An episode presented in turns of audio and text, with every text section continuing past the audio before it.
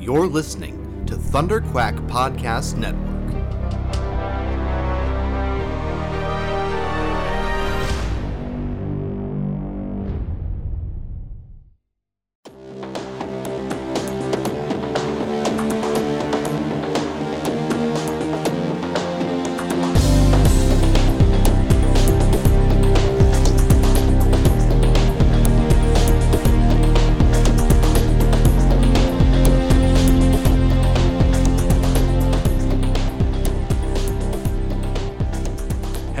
And welcome back to Quiver the Green Arrow podcast for the 10th episode of season 8, Fade Out, uh, directed by James Bamford and written by Marc Guggenheim and Beth Schwartz. Uh, I am one of your hosts for I am your host for the final time, Michael Cohen. And I'm your other host, Amanda Conkin. Hopefully not for the final Hopefully time. Hopefully not for the final time. But Uh, yeah, but like this is this, this is it. This is it. This is our fade out, Yeah. our farewell, our what have you, our last quiver. We've been doing this for a long time, everybody. Yeah, for eight years, It's, basically. it's been a ride. Yeah. Uh yeah, ups and downs. Uh it's a this has been a roller coaster ride, but like a really really bad roller coaster where it was like right at the beginning, it just like it actually started at the top. Like you get on the roller coaster. This is one thing I've never understood about roller coasters. Why you don't just get right? on at the top? Yeah, it- yeah, it- right. yeah, Why like, do they it- make you go up? Um, actually, the uh, uh, uh, California Screamin', uh, which I think is it's the Incredicoaster now, uh, California Adventure in Disneyland, they they fixed that. So instead of it like slowly going up, they like rocket you out of the thing, and you're just like right into the roller coaster. Nice. So there's none of like that slow part, and that's what the first season of Arrow was like, where we were like, we're like, yeah, okay, come on, this is gonna be like a like a crappy Batman Begins version of Smallville, and then like the first episode, we were like, wait a second, is this is this really good? I mean, I feel like we're looking back at it with rose-colored glasses because we asked that for at least seven episodes. Where we're like, is this good or is this bad? Well, no, but that's the that was the thing is that like we went through the first like I think five episodes really of going like if they're if this is setting things up, then I think this show might actually be really good. Yeah. And then once we started seeing that like, oh, that stuff is actually paying off, it was like, oh, oh, this show's actually awesome. Yeah. Um, and those first two seasons were incredible, um, right up to uh, to the end of season two. Um, and then we came back in season three, and in the first episode, they killed my favorite character and just ceremoniously like pushed her off of a building. Um, such a bummer. uh, and then you never recovered. and then and it, it. I don't think the show never really recovered from there. Even when they were like, "Don't worry, guys, don't worry, we brought her back to life." Like, it's honestly it's a pattern on the show of like they kill a black canary and then they're like, "Don't worry, don't worry, we'll bring her back." hard to kill they the kill the canary. every every season. Yeah. Um, Um. So, I we're gonna talk with rose-colored glasses I think through the whole episode, but Yeah. I will. I do have to say, if it was another show, if I was a different person, I would be real upset that nobody died on the series. Like, what? Why did everybody just like get to live? Oh, like because like at the end. At the mean? end, like. Come on, I hate that as a narrative arc on anything else. But the only reason I'm okay with this is Yeah. because, like, a, a world where Paul Blackthorne exists is better than a world where he doesn't. I look. I I mean, I think that if you've been reading comics, particularly DC comics, uh, Who DC and Marvel, really. Uh, No, but like I like. th- There's a, the, I, I guess you just haven't internalized the fact that like this is how, this is how reboots work. Right. They they fixed the timeline, everything and that broke. Yeah. Oliver is the one who did it. So the the the idea that Oliver would fix the timeline without undoing all of the injustices that he feels either partly or wholly responsible for starting with Tommy right. right Yeah, like fair. like that he i said in our episode after after the crossover that like i think that oliver has made the world a better place. Like like he didn't just restore Earth 1 and Earth 38 and whatever Earth Black Lightning is from and merge them together. He actually like he fixed a lot of the the inherent problems Right. with yeah. it. He didn't eliminate, you know, hardship or strife because if you do that, then nothing counts for anything, right? Like he, as the Spectre, he was wise enough to do that, but he was a little bit selfish, and he and he fixed Star City. He fixed all of the the thing, but that's what his father asked him to do in the Yeah, first fair. episode right? He was like, "You have to go back. You have to save the city," and that's what he did. He, He saved, the, saved the city. city. and along with that, he saved all of the people that that they could also save the city. Now, the thing that is the most interesting is that in doing that. Tommy and Laurel's story continues with him alive. They get married. Yeah. They are happy, and, then, she, dies, yeah. anyways because Black Siren Laurel is is part of all of this Yeah. and her story counts for something. And like that I think that's where I'm completely fine with it because in the places where um where it made sense he he didn't He- like he- they didn't like- pull the punch and right and the the and like that it's explained like with Yeah. Moira saying like he changed things that didn't change him Yeah. and I think that that's like really that it is Robert Queen and I will say that scene between Paul Blackthorne and Katie Cassidy was what it like, was shattering. it was Like, it was- it was so, so good. good. and it was one of the things where I was like this is one of the best parts of this series Yeah. is the relationship between Paul Blackthorne and his like the between Detective Lance and his daughters Yeah. and the core of that narrative throughout Yeah. and that they can bring him back. I didn't even I wasn't really projecting out who would be in this last like who they would bring back. Yeah. And so it would not have been the same without him.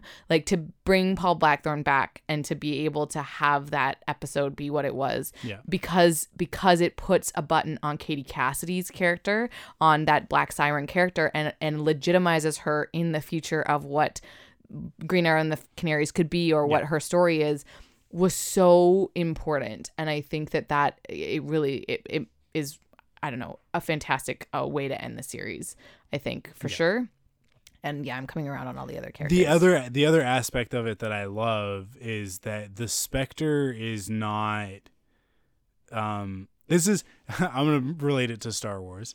People had this idea of what Jedi were because of the original trilogy and then we got the Phantom Menace and Qui-Gon Jinn didn't match that. People were like like Qui-Gon Jinn lied about stuff. He cheated in order to to uh to free Anakin, right? Like he he waves his hand and the dice Mm. give like gives him the result that he wants, right? Like he he does things and then people are like, "Wait a second, Jedi aren't supposed to be." Well, no, apparently they are because this is what they are, right? This the Spectre is like that where it's like they're uh I don't know, like is pernicious the right word? It's like it's it's this this element of of like godlike power, all of this power, and for the most part responsible, but then occasionally super selfish. yeah And that's consistent with the Spectre as a character from the comics, both the like the Jim Corrigan version, the the Hal Jordan version, and now the Oliver Queen version of like they're omnipotent. They know everything. They can see how things are going to play out, and yet they interfere anyways or do whatever they feel like doing. Um, and like the the specter is a spirit of vengeance, so there's an element of like I'm gonna do some mean stuff too. um, like the specter isn't meant to be. He's not God. He's not an angel. It's a like the specter is a human that is given godlike powers and the ability to change reality. And when Hal Jordan had that ability after having been Parallax and then becoming the Spectre, he figured that he would use that power to just bring Oliver Queen back to life. Oliver Queen exploded in the comics. Mm, like Right. literally he exploded. He's he he died because he was holding on to a bomb in Oh, order to save other people, right? So he exploded and was gone. And it was a big deal when he died. And then the the Spectre, Hal Jordan, was like, I miss my best friend, Oliver Queen. I would like. I'm just gonna bring him back. And there was no like there was no I'm gonna bring him back because he's the most important person for this crisis. right. It wasn't like a this is a chess piece that I'm putting back on the board because otherwise the, the universe is at stake. It was literally just a completely Selfish thing. You've talked about this before too, about just like that. that's what you wanted to do. And and that is like that's key in um in Oliver Queen's overarching story in the comics, uh, up until New Fifty Two when they undo it. But but like that that version of Oliver Queen, like it's so important and that Hal Jordan aspect of it is so important. We never got Hal Jordan in this, but we still got at the end of Arrow, like right at the buzzer, we got the Spectre doing the exact same thing with other characters in Arrow, where he just brings some of these people he just brings back because he's guilty. yeah. Or well, because he's just like no, these like this person deserves to live. This person deserves to be But like look, he didn't bring back Shado. He didn't Yeah. bring back Yao Fei. yeah, because right? they because they were important. they shape who he is. He didn't Yeah. bring back Laurel because Laurel's death was hugely important. He didn't undo the fact that Sara died and came back. Right, He yeah. didn't undo the fact that Roy died and came back. Right? Or or Thea. Like that that stuff like the bad stuff all happens because without the bad stuff there wouldn't be any of these heroes. Right? And ultimately like Black Siren becoming Black Canary and taking up the the mantle from the original Laurel Lance it like that has meaning as well. So, and that's what Paul Black, that's what Detective Lance imparts to her Mm-hmm. of like, is like, there's nothing, there's nothing about you that needs to be fixed Yeah. because your story mattered. And I like that to me, granted, yes, they could have very easily done what I said maybe they were going to do, Put which all is the put memories, all, yeah, all like one, yeah. like the two characters together along with Mm-hmm. with the the the new timeline version um but now we know why Mm-hmm. they can't do that because then she'd be tethered she'd be tethered to tommy Right, right, yeah. like like and we didn't have that piece of the puzzle so now that we do it's like actually this is all very thoughtful Mm-hmm. in the in the in who was brought back and how those relationships exist now which is i'm just going to say surprising based on some of the decisions from the last 3 or 4 seasons where it feels like they did stuff just because they wrote themselves into a corner and then went uh i guess Yeah.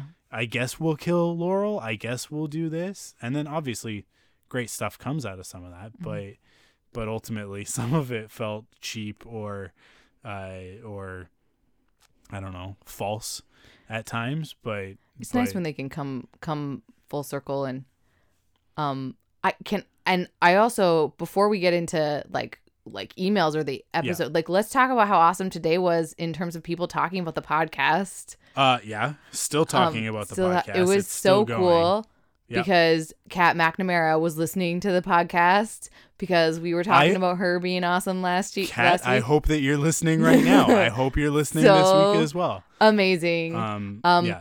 And it it was a thing where at work, I I'm really excited about this last podcast, and there's not a lot of people that I like talk to about my podcast at work, but my line producer happens to be in my office, and so I was like, she doesn't. She's she's very lovely, and she she Mm-hmm. like appreciates me, but like doesn't like care that much about nerdy things. Yeah. But she's like, oh, that's cool. That's good for you. Like that's cool. It's been like eight years or whatever. And then so I was talking about her yesterday, like to her yesterday, saying like I have to leave for my podcast. I'm very excited about it. Um, but then earlier today, I was like looking at my phone and I was like, oh man, I know you don't care, but like my Twitter's going crazy because people are talking about, and it just was like a really cool thing to be like, people are listening to this. And I was like, it's a good thing that I wasn't really critical on the last podcast. And she's like, oh, sometimes you guys are critical. I was like, yeah, Yeah. like the majority Yeah. of the time that I podcast. Eh. And I'm like, and I'm like, I like to think that we've been Fair. like fair in our criticism in like Yeah. talking about things that we kind of feel like was that the best choice that you could make dramatically in Yeah. in like w- what you were given and the limitations of the story like we do i i I know I sometimes also- we tend to be like I also think that we're as as qualified as anybody hosting a podcast needs to be. You have a degree in theater, right? A master's yeah, degree. yeah, yeah. and I have film school Yeah, background, yeah, so yeah. like we do know enough about the process of storytelling to be able to be critical uh, in in a in a professional way. Granted, sometimes we do it in a We're but not professional. It's a podcast, so like it's there, it's it- nerds ranting on the internet is kind of what we are the majority of the time there is a So. there is a persona and a character that I probably go into sometimes of like I'm gonna rip into this because it's we also need to fill an Mm-hmm. hour to two hours and be entertaining. So you know, like sometimes I might go for the joke because the joke is there. But but ultimately, like I think at the end of the day, we're still here. We went from episode one all the way through to eight, ten. Like we've got an episode of Quiver for every episode of the show. Mm-hmm. Like we never, we wavered, but we never quit. We. Right? And I will say what I love to this day is that the only episode we refused to do a watch back on Mm-hmm. was the episode where Felicity magically is healed from her wheelchair. And I to this day stick by that decision. I Yep. think it was one of the best things we ever but it's like our own little protest. That was the only time Last that night- Mike and yeah. I sat there and were like, this is an episode that we refuse to watch again. But for valid reasons. Last night like, yeah. Mm-hmm. during the while I was watching the retrospective and they and they they had the a, a scene um the one where Oliver proposes Mm-hmm. right and I'm watching this and it's like it was a walk down memory lane and it was great but it was very cherry picked Oh. yeah. because the moment after that proposal when she says yes is when uh is is when uh, is it Damien Darhk I think it's Damien Darhk like they unload on the crowd or whatever and that's when Felicity gets shot and gets paralyzed and it just brought back all of that of like they did it and I think that you and I if I remember right we were like wow I can't what a believe strong they just did choice. What an interesting and character then development. she was in the wheelchair. Yeah. And then it was like, we're gonna put a computer chip in her back and she's gonna be fine. Yeah. And then it was never mentioned again except in one episode when an EMP goes off and her legs go limp again Mm-hmm. and Oliver has to carry her out. Which was great when they did that, but also like we talked about it back then.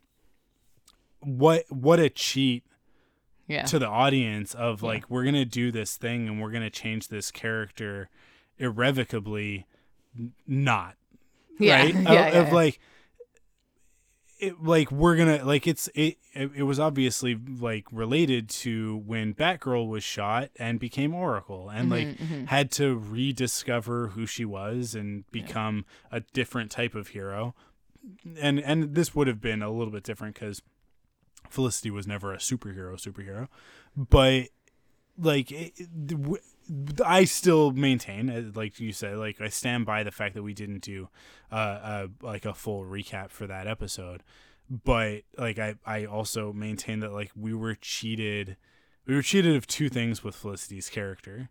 We were cheated of that, and and I think subsequently probably we were cheated of her Breaking Bad at some point. yeah. It- Like, and it, that it never happen. happened and they Yeah. teased it and they brought us right up to the edge of it three times in the course of the series Yeah. and we never fully went there Yeah. and and it's such a shame because i think we talk about it with laurel's character uh switching her over from Laura, our laurel to black siren was the best thing they ever did for that character yeah. because it gave the character a new lease on Mm-hmm. life and it also it put Katie Cassidy into this other zone Mm-hmm. of like and seeing some of that season 1 and 2 stuff of Laurel Lance last night it was shocking to remember what that character What was, was, before Sara yeah. died Yeah. because she was in season one like so kind of like pure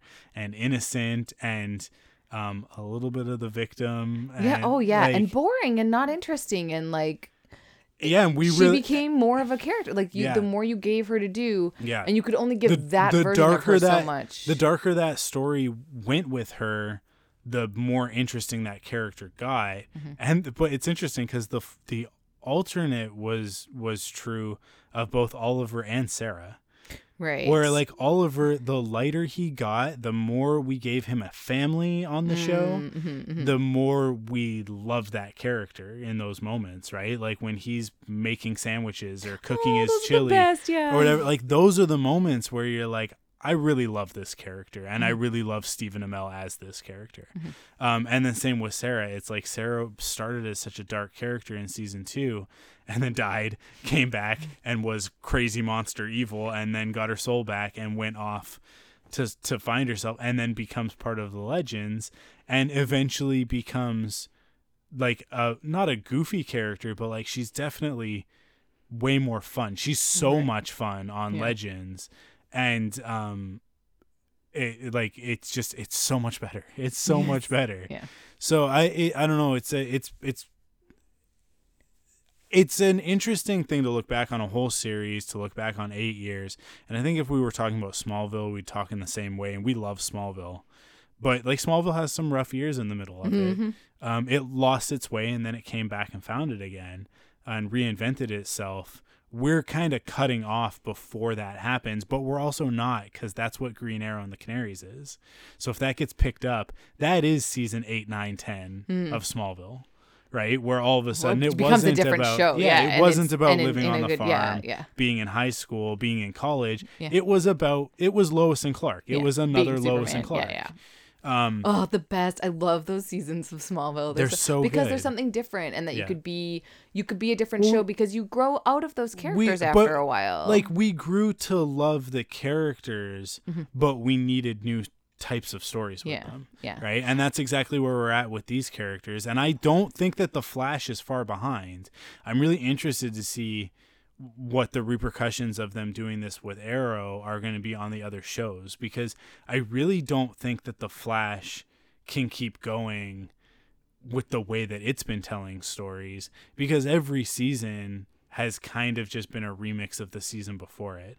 I'm really interested to see what happens when we come back from from the break and deal with the post-crisis stuff, see how the storyline has changed. But it also it also kind of deserves to to get some life breathed into it and and get kind of a renewal um, and and a refresh. Um, and that could happen in a bunch of different ways, but the primary way that you would do it is with Bart Allen instead Oh, of Barry, yeah, yeah. right? Is for Grant Gustin to either uh like step down or step aside, Mm. right? And like Stephen Amell has stepped aside. He's like, I'm out, I'm Mm-hmm. done. Um, and most of that that team has stepped aside and gone like, okay, we're out. Mm-hmm. But then like this other crew is is kind of stepping up. Mm-hmm. Um, but Grant Gustin wouldn't have to. Like the Barry Allen could become a, a mentor Mm-hmm. to Bart, and but Bart could take center stage, and then that show would get get a new lease. Or a better thing to do would be to bring uh, XS back, and uh, you don't watch the Flash. So I don't. this is all. Greek to you, but. But um, it sounds interesting. but yeah, like it. So I, I don't know. It's just it's really interesting to look back on it and look at at a whole series as opposed to looking at it in the moment or or a season at a time, and to think, was that worthwhile? Right. Right. And and the final episode of Arrow did such a good job of showing us all of that Yeah. and really like like putting a period on the sentence Mm-hmm. and saying yeah this was worthwhile and and we're critical on the podcast because it's kind of the job of the podcast to we got to talk about it we have to fill an hour to two hours every Finding like what? Yeah. of talking about the show and i know that there are other podcasts and it's fine for other podcasts to have the tone of just being cheerleaders for the show um but th- i just that's not our personalities first and foremost I mean, yeah. and and also like like i just don't i personally wouldn't find that entertaining right? So Okay, I think I have I have a like thought about this Sure. in that, and I don't know if I've ever said this on the podcast before, and I don't think she's ever listened, so I don't think she cares. But I often say when talking about her that the only person I hate in this world is and use the word hate is my sister. she's the only person I love enough to Yeah. use the word hate yeah, when I describe her because she's the only person that I care enough to like get that frustrated about. And I have to say that I think that one of the things that makes it interesting to listen to people talk about something and and ha- and be okay with the criticism mm-hmm. is because you know it comes from a place of us like overall enjoy like knowing what the show is and liking it and being here like it's our family. We've Yeah. been with Arrow for 8 years and I mean well, we've been with the show Arrow for eight years, but then he was on Smallville. Uh, yeah, and that's where we four like, years right? before yeah, so that. that character is Yeah. like so core to who we are, even Yeah. as friends, in terms of like me coming out to Vancouver and just being like, let's watch Smallville and like Yeah. talk about nerdy things.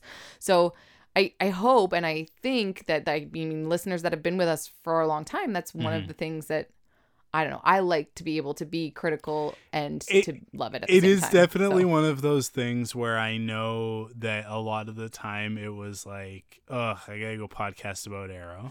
and people would be like, why are you still doing that if Yeah. you don't like it? And I'd be like, whoa, whoa, whoa, whoa, wait a second. you don't get to say that. You don't watch the show. and a lot of the time I would say, like, look, I can't defend Arrow. It is what it is. I'm not I'm not gonna tell you that it's a great show. But like you don't watch shows like that. So don't don't, like don't come at me, you know? Like that's kind of the the the the that's what you're talking about of the like family yeah, sort of like yeah, like, you yeah, don't get I to can- badmouth it. yeah, I can make fun of my brothers, Yeah. but you're not allowed to say anything about yeah. Um, so that's that's yeah, exactly what it 100%. is. You're not allowed to be critical, but I Yeah. I'm allowed to. but but what I was gonna say is that like I, I, we have to be critical because it's a podcast and that's kind of what that's our mandate. It's a jam. Yeah. Um, but if we weren't doing a podcast about the show, we would just watch it. we would just watch it and probably enjoy it more. Mm-hmm. Uh, and, and uh, that's just kind of the nature of it. It's it's always fun to observe that when we do the crossovers. Um, with the rest of the that DCTV everybody podcast, else loves their show so much.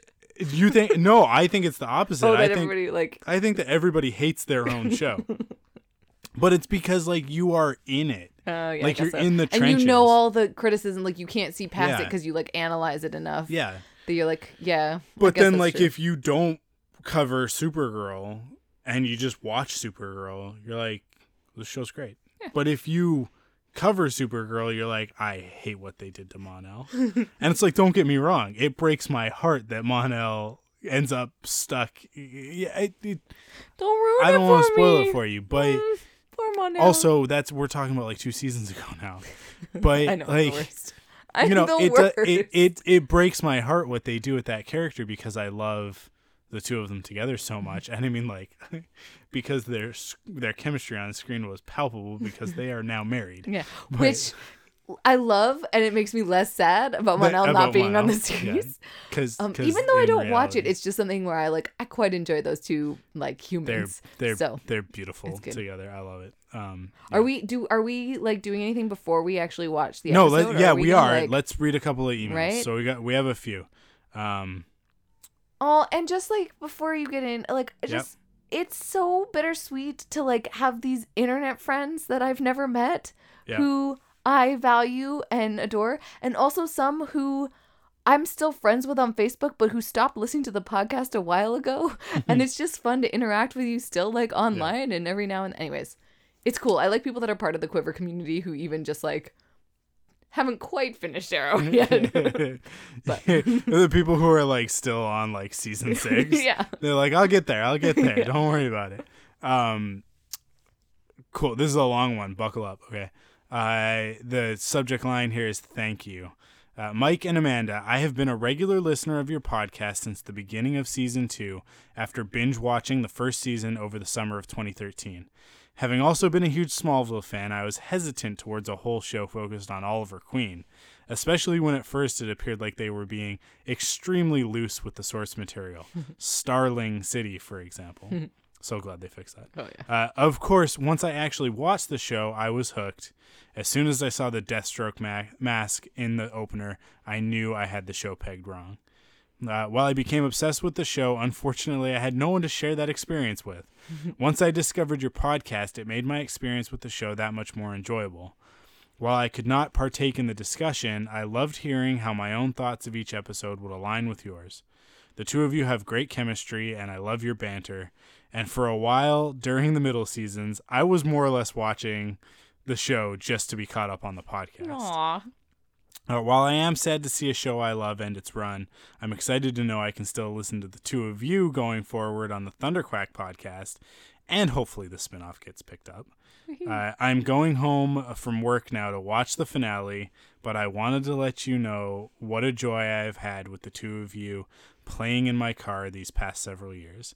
Thank you for your dedication, and that's Ben from Chicago. So thank you, Ben. That I, I'm like getting emotional. right? That's so lovely. I when I read the email last night, it didn't affect me, but Mm-hmm. Yeah. like reading it now on the podcast with you, Oh my like, gosh, no! I'm gonna cry before the end of the podcast. um, Aw. yeah. But that's the thing is that like like, and this is so great. We'll talk about it near the beginning of the podcast because we usually talk about it at the end. But just so you guys know, like I'm I'm leaving Quiver. Um, if Green Arrow and the Canaries gets picked up, Amanda is going to continue with Quiver, um, with with her new uh, co-hosts. Uh, it's uh, Lacey and uh, Uh, Shadia. and Shadia, yeah. Um, and uh, and that's awesome, and I'm super excited about that opportunity for you guys. But we're gonna keep doing this thing. We're just gonna do this over on the Thunderquack podcast, um, and and not be tethered to a specific show. So, uh, like people have asked recently about a few different things, like Picard and other stuff, of like, hey, are you gonna do a podcast about this? And my response has been, we're not gonna do any dedicated shows to that stuff, but you can like Bet your bottom dollar yeah, we'll be talking about dollar. about I said bet your bippy on Twitter that uh, yeah we yeah of course we're gonna talk about stuff Mm-hmm. on the Thunderquack podcast. That's the whole point is that now all the nerd things. We can yeah talk about all we just talk the about the stuff that matters to us and to our audience, um, and like stuff that's coming up that we previously would have been annoying half of the audience by talking about the Sonic the Hedgehog movie, but like. I'm gonna go see the Sonic the Hedgehog movie with Kara, and then I'm gonna want to talk about it because that is super important to Yeah. me. Um, there's a like four foot tall Sonic Oh, plush yeah, in the I corner over forget that you have that thing. You just It's great. can't bear to get rid of him. I love it. Um, yeah, so the Thunderquack podcast will be around, and and so this this dynamic won't go anywhere. um, so if you guys if you guys are listening specifically for us, then please please please go over subscribe to the Thunderquack podcast on your different podcast services. Do it right now before you forget. If you're driving your car, pull over right now. Don't do it while you're driving. Pull over, put your car in park, maybe even turn it off so you don't get a ticket or anything. And because I don't want you to get a ticket for this, and subscribe, uh, download some episodes, and do us a really big favor and leave like a rating and a review on iTunes. Just while you're at the side of the road. Yeah, just like just really go quick. in there, make It, look, the rating you stars. could on iTunes at least you could do the rate like the podcast app. You just do the rating and just go on your merry way and just give us a five star because you love us. and but the thing that'll help other people find the podcast. So, um, cool. Let's do another email. We got a few here. I'm gonna go through through a few of these. Yay. Uh, this one's this is terrible for a podcast because it's a picture. But uh, uh, Mel P emailed in uh, prepping for the finale. I'm already prepping for the series finale. I even made a cake for the occasion. Aw. Stay sharp. And then there's uh, Mel sent a great picture of a a, a cake with a nice bullseye Nice. on it, uh, made out of Smarties. It looks like either. Smarties or M and M's. I'm gonna guess. Pro- they're probably. I don't see the M's. I think they're doesn't- Smarties. Maybe they're M M's. Isn't isn't Mel American? I feel like that's probably I don't know. not Smarties. I M and M's. I'm gonna save that one for last. I love that. Um, sometimes people get to experience like what you say at the same time that I do because Yeah. I like haven't read any of these emails. Even though you have access to I email. know, Yeah. Well, I don't have it on my phone, so therefore. It's. I- You're gonna I need to. But I have the tw- I have our Twitter. I have certain things on That's my good. phone. I'm I- I'm shocked. I will have to say, the best accomplishment so far of the eight years is that I haven't accidentally tweeted something or like posted on Instagram using the Quiver account. Uh, end of the line. Ooh. It's the subject line here. Uh, hey, Mike and Amanda. I thought this was a solid series finale. I'm not sure how I feel about Lance, Moira, and Tommy being brought back to life as their deaths had such an impact, but it was great seeing them nonetheless. I'm gonna miss the characters, but hopefully some will make guest appearances on the rest of the Arrowverse shows. All eight seasons have had some highs and lows, but overall I've really enjoyed Arrow and I'll miss it. I also thought Roy and Thea, despite a quick proposal, were very cute, but they always are. Yeah. And Nyssa and Sara shared a scene. It's been too long. Seeing everyone standing over Oliver's grave reminded me of how large the cast had gotten. Also, Green Lantern tease for Diggle. Mhm. And why do they always have to use that creepy photo of Oliver and his dad? know, right? it's the worst. Somebody on Twitter asked uh, what what prop would you, if you could have one prop. I think it was Green Arrow TV.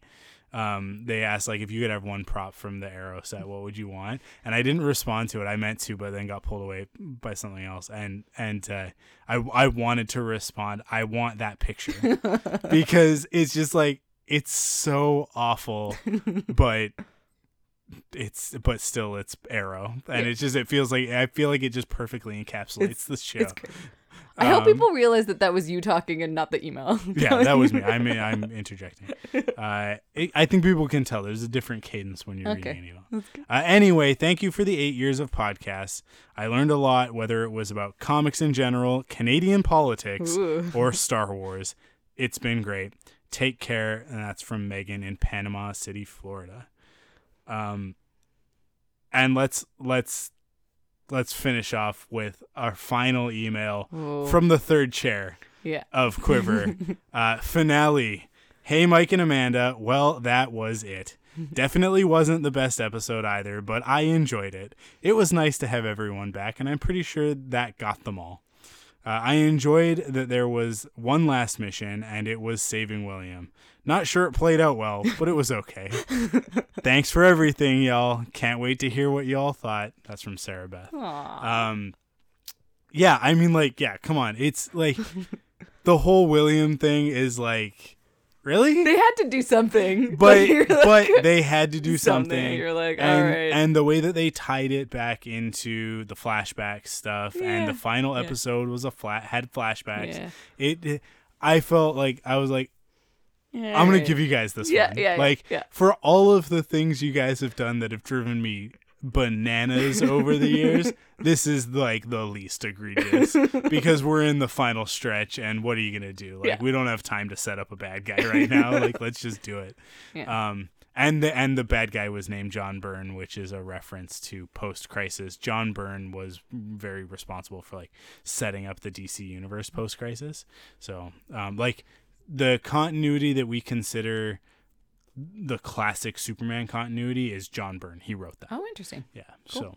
So um Well, that's exciting. yeah, like all of the like Krypton, like the stuff that ends up being sort of like canonized by the movies, essentially that that ends up being important in Smallville, that ends up being important in uh, in other stuff, and and really influencing a lot of stuff came from him. So so that tribute there is really cool. Um, I, I love that when it gets when you get down to it, you Yeah. know that I think the writers of this show had fun. yeah, Like and that they really did like what they were doing. And it's just that sometimes I think we were critical about the execution, but there, we've never really been critical about like what the writers of the show have been doing and like what they like Mhm. with what they were given and like all these little nods and we understand that they appreciate the comics and and the source material and are doing their best to honor that and I think that that's pretty cool. I think so. and so Yeah, I mean, like I think that I have definitely probably targeted Marc Guggenheim from time to time and said some stuff that's like yeah, I don't consider Marc Guggenheim one of the core but at the same yeah. time at the same time like i i don't i'm not gonna shy away from that stuff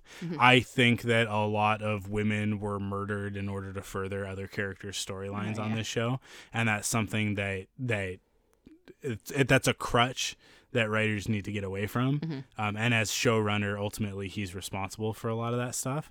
Um, and and it and it wasn't just on Arrow. So Yeah, it's like a there's across- a there's, there's a pattern, pattern there across a lot of of like stuff. of like, come on, man, do better than that. Um, and uh, and sort of and, just serving. and, and and herald a show about all women later because Yeah. then if you kill women it just but I think, and that, and that's what I was gonna say is that at the end of the day, um, Marc Guggenheim uh, uh, is one of the people responsible for bringing up some of these other writers, Mm-hmm. and Beth Schwartz uh, going from being a, a, a writer's assistant to being the EP and the showrunner in the final two seasons. Um, I mean, like that's the, that's also Marc Guggenheim. Yeah, so yeah. I it's I think it's really easy to villainize people in Mm-hmm. the moment because they are doing something that you disagree with nerd or yeah or or just like like I like sort of on a, a like the social justice side of it of like come on like be better than that. Um it's really it's really easy to look at somebody and just kind of count them for the worst thing that they've ever done. Mm-hmm. but when you look at at a complete thing. It's like he's also responsible for a lot of the crossover stuff. He's responsible for a lot of of this. But ult- like at the end of the day ultimately i've said that a lot today because it's this is the This- final at the episode end of the day yeah. But it's Greg Berlanti that is really the person that deserves the credit for this whole thing for the like, Arrowverse from the beginning. for Arrow itself. Um and there was no mention of Andrew Kreisberg yeah, in last yeah, night's yeah. retrospective. He was conspicuously just kind of removed from history, um, and I understand why they did that, and I and I don't think it was the wrong decision. But because we're a podcast and we don't have to worry about that sort of thing, I'll just make sure that that's not completely scrubbed from history. That bad stuff went down, and he was part of the show. Um, and part of the DNA of the show, and uh, and and historically, I think that's important to I acknowledge. think it had a history. And I, I will say, looking at that, the people that were important on the show that are around there, yeah, they have created some amazing women on this show. That's- and yeah. and and that that exists and is integral to the fabric of the universe that Arrow is part of is important and that people know who these characters are and that like Nyssa and like Talia and all of these Yeah. characters and Thea like oh my gosh the first few seasons we talked about Thea's pants and then we stopped talking about Thea's pants because Yeah. Thea became a person and like actually like a character that Yeah, was like involved in things Because like, Thea was the the Lana Lang of the first season Oh, yeah. of like how many times did Thea was Thea told, "Hey, don't go into that empty warehouse," and then she went, "I'm going into that empty warehouse because I don't care what you say," and then would get captured or knocked out or whatever, and it was like. Yeah. Would you seriously just like listen to somebody once in a while? But yeah, eventually she did become her own character and grew into this other thing and developed, and everybody did. Like all of these characters, seeing Mm-hmm. I mean, that retrospective. But there are shows that run for longer and ha- and and do less. Yeah, okay. Uh, the Big Bang Theory, those characters were basically the same at the end as they were at the beginning. They just were in relationships. That was the difference. I granted I didn't watch like the last two seasons of that show. Who but- Mm. watched? Whoever. Nobody watched the last. My mom watched the last Yeah. two seasons of that show because it was like cookie cutter television that really had nothing once to it do w- with like. because once it was in the PVR, they don't just- they don't know how to get yeah, it yeah, out, exactly. right? Oh, I guess I'm watching this now. yeah um yeah i i but yeah I, yeah i think i think the the sum is greater no the whole is greater than the sum of the parts Yeah. uh, when it comes to arrow it's uh, uh, when when all is said and done there's a third one for you i i it- this was this was a worthwhile exercise and everything else that we've gotten out of all of the other shows that exist exist because of arrow so um and all of the other podcasts i mean like the Yes, dctv we'll take- podcast we'll take- network We'll take credit for that. It- it I hope Andy appreciates us Well- taking credit for that. I'm gonna take credit for it because Andy started as a listener to this podcast, and yeah, he listened to other podcasts as well. But Andy was a really big part of our community A- for Andy a really was a huge time. part of like I think w- like what shaped the fabric of what Quiver became and and Yeah. like, and that community. So yeah, yeah, and like he was in there in the Facebook group, on Twitter, all that stuff. he was my first online friend. Was he? Like, well, he's the uh, first person that I like interacted yeah. with because of something that was virtual. Yeah, Because I think I definitely was friends with Andy like before like Sarah Beth or any of the other like listeners and stuff. and so. and then I hope that that part of my influence was in telling Andy like you want to do a podcast? Go to a podcast. And when the flash came around he went and he did a podcast. Hmm. and then eventually it was like well we got both of these podcasts. There's other shows coming out. You he put together other teams to do other podcasts and and he created that network. Um and uh and and that's awesome. I mean like it's it's there it's a very similar thing over on the star wars stuff with like i i started doing Frontlines and then matt joined me and tim and kyle were uh uh they helped out with like writing recaps and writing news stories for the website and then eventually tim and kyle were like hey we've become friends through our we back in the day it was a message board it wasn't we didn't even have facebook message boards. to I love it. to to do that on. Uh, uh, so we had like a like a bulletin board, like a BB message board.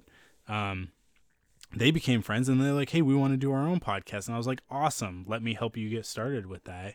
And then Jason Hunt, I went to a Star Wars convention and met met Carl, and then Jason was one of our number like Jason was there from the first episode of Frontlines, and now Wampa's Lair has been running for like I don't know, probably like almost ten years, and like that, that that's because I was like we were a direct influence. So that it's it's always really cool to see, um, because like we're just people.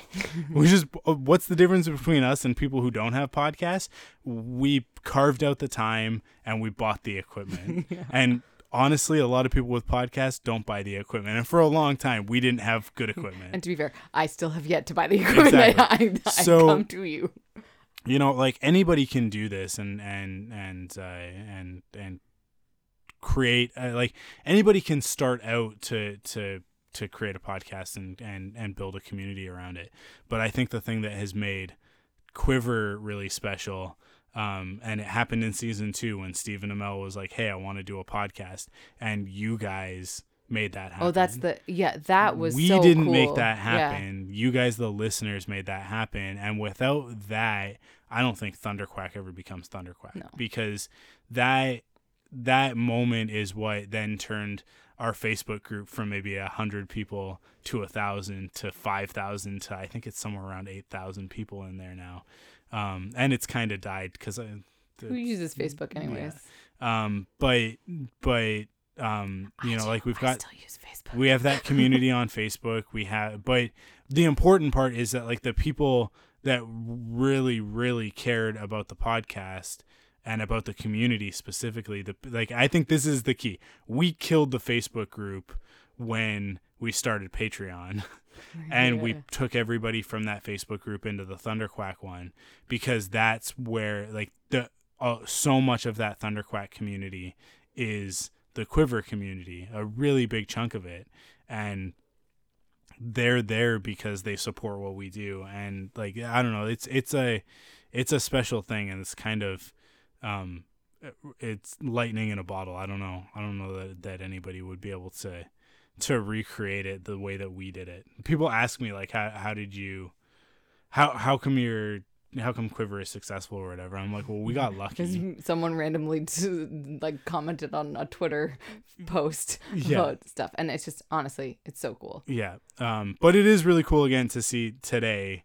Kat it's like it's, McNamara, capping, it's like, capping the like beginning and the end. I think it's Yeah, to like it- start a little bit with su- a bang and to end with a bang is just such a cool. Such a great way to end. Yeah. Uh, uh, the run for Arrow. Um, was to to get to have that happen today.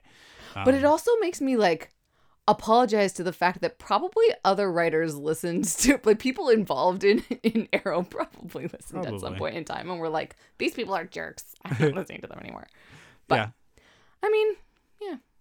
I it, uh, I'll I'll I'll never I never want anything on Thunderquack to ever become uh we deal with this in the Star Wars community a lot. There are a lot of people out there who are just like begging for scraps at the Lucasfilm table, and they're like they just blow smoke, and it's it's it's kind of sad to see when you're like, all right, okay, Star Wars is awesome, but that one thing is not good mm-hmm. right? I won't i won't single anything out but like that like that one thing was not a good choice. That's not a good episode of that show. That's not a good comic whatever. But like there are some podcasts out there there are some communities out there that are just like everything is five out of five. Can I have a job at StarWars.com? Can I write the next Star Wars movie? There it's like that's there are audiences for that though. I guess. There are Like, I just audiences for it fun 100% and and and honestly a lot of those people are probably a lot more successful than than we ever will be. But um yeah i don't know. I i just have such a hard time with that. I'm not gonna i'm not gonna pull punches. When i when i think the shows aren't living up to their poten- potential i'm gonna we're gonna call it out right? But i don't know. At the same time I, I don't know maybe maybe our lives would have been a lot better a lot different if we had just been cheerleaders for arrow the whole way and maybe we would have gotten invited to press stuff. I doubt it because the cw look arrow aside the cw is awful when it comes to the their relationship with the fan communities. They're they do their press junkets and stuff like that but with the fan stuff like hmm. yeah you gotta it, it, they're they they are not very good i say that dealing with uh lucasfilm who is very good they're great so anyways should we watch the episode? I think so. should we I watch think the episode time to finally hi like, crystal who is peeking in Did I you- made her. I texted her and I was like, Oh. "Crystal, come in and get a photo of us doing our last our last podcast." so it's your fault It is. I'm sorry. i'm not camera ready my hair's all floofy by the end of the night Okay, but that's okay. It can be the back of your head. sure uh are you done you're distracting okay Thank you. Good night. Uh, it's really late. It's eleven It's so o'clock. late. Let's start watching we the should episode. we should do that. It's good. Cool. Okay, here we go. We're gonna get into it. I don't think you Uh, prepped it. Did you prep it? I started to and then didn't And finish. then just it's uh, it's the uh, whole the whole day is the gone. the the retro thing. Like it. It just kind of ended. It was really weird. It was like it was. I thought it was really good. They did a really really good job of of kind of highlighting everything that needed to be highlighted, um, and uh, it's it's a it's a retrospective on a series. They don't have to go into the bad stuff. Um, so it was good. But then at the end, it was like it it felt like they ran up against the 44 minute mark in the edit, and they were like, uh, uh, uh. And then they hugged, and then it just ends Yeah, yeah. with like with with uh, uh, Ollie and Diggle hugging, and I was like, oh, okay, I okay, all right, I guess Cool. we're gonna watch the episode. Yeah, fair.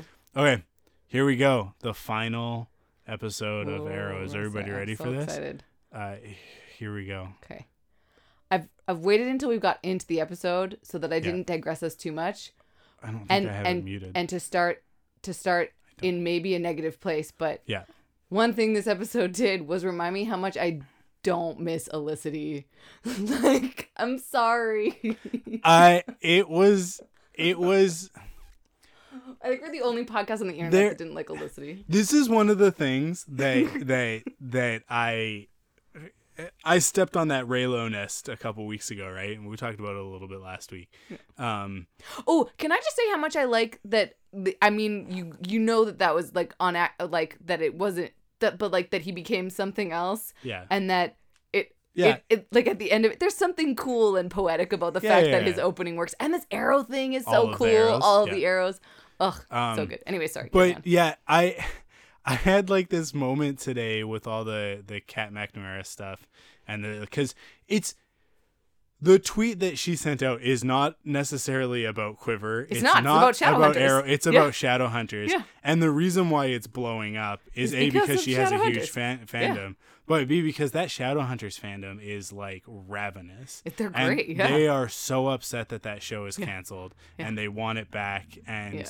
I don't have the heart to tell them that I don't think it's coming back. Like I think I think she's she's moved on to other stuff, and it's it's not happening. But um, but they can keep fighting for it because that's what you do.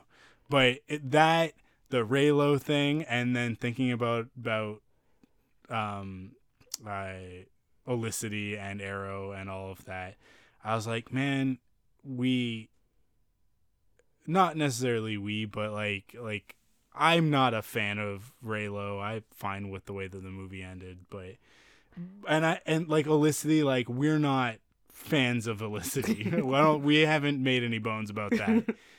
but I think like if we really wanted again this is like the same thing as like like sucking up to the to the productions right it's like if we really wanted to be successful we would have just latched onto that stuff and just like ridden those hashtags and and really like yeah olicity is the best and been like cheerleaders for that but uh i at the same time it's like i just don't know if i can do that i just don't know life would life might be easier as a as an internet personality if you just like follow that stuff but this episode definitely was like, no, nope, there's Felicity being a real bummer.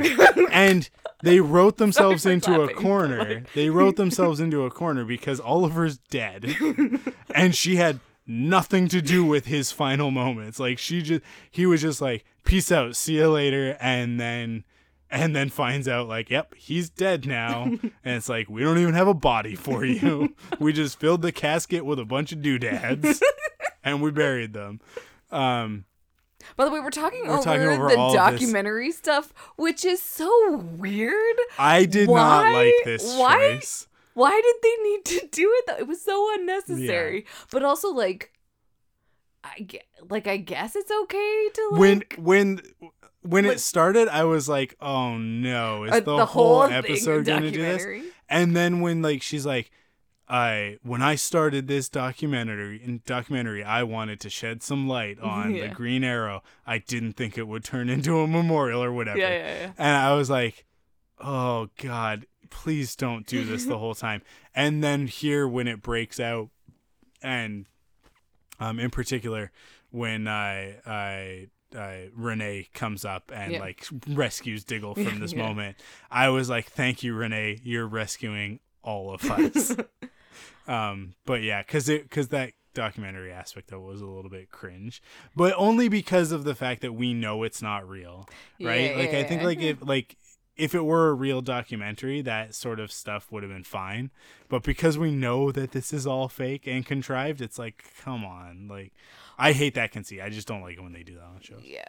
I like that this got explained that Oliver fixed things. Hmm. Because I know to other people it probably would have just made sense. But I like that there's like a little bit of explanation between the two. Ooh, we haven't got there yet, but we're like Renee.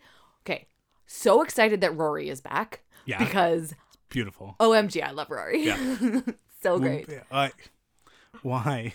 why was he just dumped yeah. and then never brought back until the final episode? It's so tragic. Um, I- his rags I- didn't fully recover. Yeah, I love I because it's because the rags were expensive. Yes.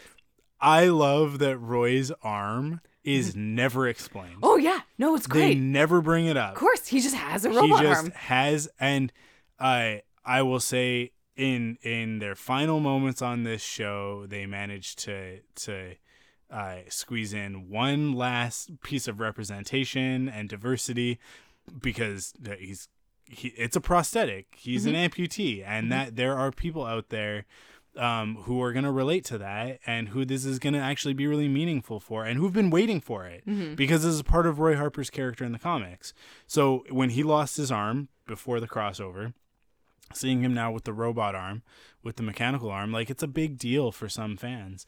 Um, and I love that it's a big deal, but it doesn't have to be made a big deal, Yeah, right? which is what can- the show does really good is when just they a can part do of that. his They just make character. it a part Um, of what it is. and when we go back to season one and we think about about the show in its first season and the cast um and the and and the way that characters were dealt with like one of the things that we were such champions of at the beginning of this show was how well it handled diversity and especially at the time because now we're talking about eight years ago Yeah, and eight years ago, that conversation was very different than it is now. And we get to the point in this episode when they're shutting down the bunker, and it's two African American characters and a Latino character that are the legacy that he's leaving behind. And that's such a that's such an amazing thing for a superhero show to have done when so many of these characters traditionally in the comics are just white people Mhm. right and and to to step outside of that and to start representing people. And and I think that that's Greg Berlanti like that he deserves a lot of that credit. Um and it's not just Arrow it's a legacy in, across the entire Arrowverse. Cuz I mean like uh fast forwarding through commercials now um uh Supergirl has a a, a trans character Yeah. right? And it's not a big deal she's just part of the show she's a superhero and she like she's a member of the team just like anybody else and that we don't get there with supergirl without arrow kind of going first um we're back now uh, hey, remember when they were on that little dinghy and then uh, Robert Queen just just started sh- Shooting shooting, people? things? Um, yeah. yeah. Uh, uh, It's good. It's a big momentous thing. Yep. I do they they used enough cool things in the flashback that they Yeah. like it's all I don't know. Remember Well- Abercrombie Oliver? Yeah. Oh. um really interesting that it's Mia having the dream, Yeah. right? Yeah. Because that's the implication Mhm. there. And then I love this. I love that it's Sara Sara. and that she's like so this confirms something for me that that we had a question about last week which was like did Sara bring Yeah. Laurel to the future And she probably did. and she yeah, probably yeah. did But also, here she is. the thing that's interesting and ambiguous about this is that I think William's still kidnapped, right? yes Like, which means that in Green Arrow and the Canaries, they didn't stop that thread. They just paused it Yeah. while she came to the future. Okay. Salmon Ladder Diggle. Can I just Yeah. say, like, that I- looked way too easy. it looked way too easy and then I like that He, he's like, like it's not that hard Yeah. actually um so good. yeah Oh, okay. We give him a hard time for his oneers. yeah Good a old James Bamford and his oneers. that was a nice one But yeah, that was a nice one. There's some character moments in this episode where oneers are used really well. yeah Like they they transfer between all of the different characters, and I think he does it near the end as well Yeah. in the funeral area, Yeah. which I'm actually now just realizing because before we started podcasting, I was like, oh man, that gratuitous like The that action gratuitous action sequence. In I. I so I'm it's fine that you feel that way because on the flip side of it I was like well last episode yes, pull out all the have to- stops and I'm I not really saying it's it bad. I know that there's a negative connotation to the word gratuitous, but like yeah yeah yeah you sort of you need you need some gratuitous It's action. Arrow. It's arrow. it's arrow It's good. um we got motorcycles Mm-hmm. we got Why did they get these tattoos? like, honestly, did Because- they just get them because they had them in the future. they just got them because they established that yes that's why what a stupid reason to get it. Come on, you you didn't have to follow through with everything you set up earlier. Yeah. But I I love your gumption to like. yeah Anyways, this it is pretty beautiful the storytelling and using these like moments, the like walk and talks. Anyways, good good you notice you notice that I mean like and, and it's Everybody's from the beginning green. of this season but Diggle started wearing green yeah, and um and the Spartan costume changed from red to green this season um But um um Dinah's also wearing green. Yep. Yeah. Yep. So they're Um, like but that that green that Diggle was wearing was real Yeah. good. Yeah, That was yeah, a real nice real nice I- forest green. But I love it. I I love that the focus of the final episode, although there's all this stuff going on, they cram so much into an hour. oh yeah. It's really impressive how much story they got into this hour. Um, there's a lot of stuff going on, but but the focus, the center point of all of it is actually on Ollie and Diggle's relationship. Which and really cool. the way that Yeah. they juxtapose it with this season one flashback that we never saw, uh, this mission that we never saw, where Diggle is trying to put Oliver on the path to becoming a real hero. yeah. Um, because in season one, he wasn't a hero; he was a an agent of vengeance, right? Like he was just He, he, was killed a lot of people. yeah, he kills a lot of people in this episode, and I I really like it because at the end when he's like when he's like, I guess uh, Byrne got what was coming to him. He's like maybe maybe it wasn't as bad as you think. It's like yeah, but you killed everybody else in that warehouse. You murdered a lot of dudes tonight. Just like don't pat yourself on the back too hard because you spared the one dude who ostensibly is the worst one. yeah. Like those other guys, like maybe some of them aren't even that bad. They Yeah. just like, eh, it's a living, right? Yeah. Like, anyways, I, yeah, uh, Mia being back in the past again, but not the Mia that came back before, the Mia from Green Arrow and the Canaries, Which I who love. has those Memories, but but, is is also yeah. the well-adjusted happy Mia at the same time. Um, Which is great. yeah. But and then I do like it's William really gets the short end of the stick on this one because yeah. it's like oh yeah Mia gets to come back and be Yeah. at her father's funeral but William too bad you got Well, because because you couldn't have little William and big William at the funeral. Although, yeah, they didn't have little Mia. Anyways, whatever. It's fine. It's it it it's fine. But uh, I do like that Anatoly was there. I mean, we Yep. haven't got there yet, but I was actually really like sad that I thought Anatoly wasn't going to be around, but Anatoly wound up coming back, and I was like, they. there I'm were a lot of there were a lot of appearances in this episode that I didn't think we were gonna get because of what we got in the lead up to the season and when we didn't get um Nyssa earlier Oh right, yeah. They, it was like I thought, okay, well, I guess she's too busy. She's not going to come on. And so when we got Nyssa in this episode, I was actually like kind of grinning from ear to ear. And then when Nyssa and Sara had their moment um, with Talia, and she was like, "This is my beloved," and I was like, "That it was so good." I it, I was so happy to have that. Like everybody kind of got their moments. Like the rise of Skywalker just happened, and it was touted as the closing of a nine film, Yeah. forty two year saga. Um, and everybody was going to be happy, and they feel like they did a really good job closing it all up. They didn't. In fact, the movie ends on a really big question mark of like what happens to these three characters next. I'm very interested. um, I really, I'm very invested in them now that they've done this. Um, but uh, man, did they manage to? Uh, sorry, I'm having a hard time hitting the the play button at the right spot. Um, they nailed it. We're back now. They Um, brought Did every- Curtis go all the way to the end? Is he at the funeral, or is this I'm the only scene that. Curtis is No, in? no, I'm okay, sure he doesn't get a ton of screen time, but I like that he's there. Anyway, sorry. What were you saying? Uh, the, I, they gave everybody their moments. I mean, Right, like yeah. here, this is a great example. These guys get two moments in this episode, but this sort of setting up the one for later. The Enroy, Uh, yeah. yeah. I I like that Roy's like I'm sorry, and she's like really right Don't be now sorry right you're now." gonna you're gonna No. make this about you right now in this moment. Oliver's dead. His son has been kidnapped. Just give me some time. Yeah. Um yeah, and I I like how much of it they're like they were uh uh setting some stuff up for what the future might hold, but we know that kind of the future gets gets um sidetracked for Dinah. Um but yeah, and Felicity shows up. Felicity shows up and she's in blue. She's juxtaposed to everybody else. It's very interesting. Everybody else is. Oh, I guess Thea's wearing red.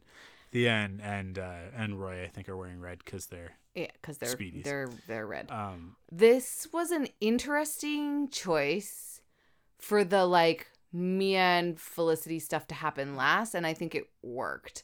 Like the the like her, not acknowledging her early on, like it's because it's odd. Like how do you deal with that where they both sort of know who it is, but not quite. Yeah. Anyways, it's it's just interesting. I do like that they also gave Rory some significant lines in this.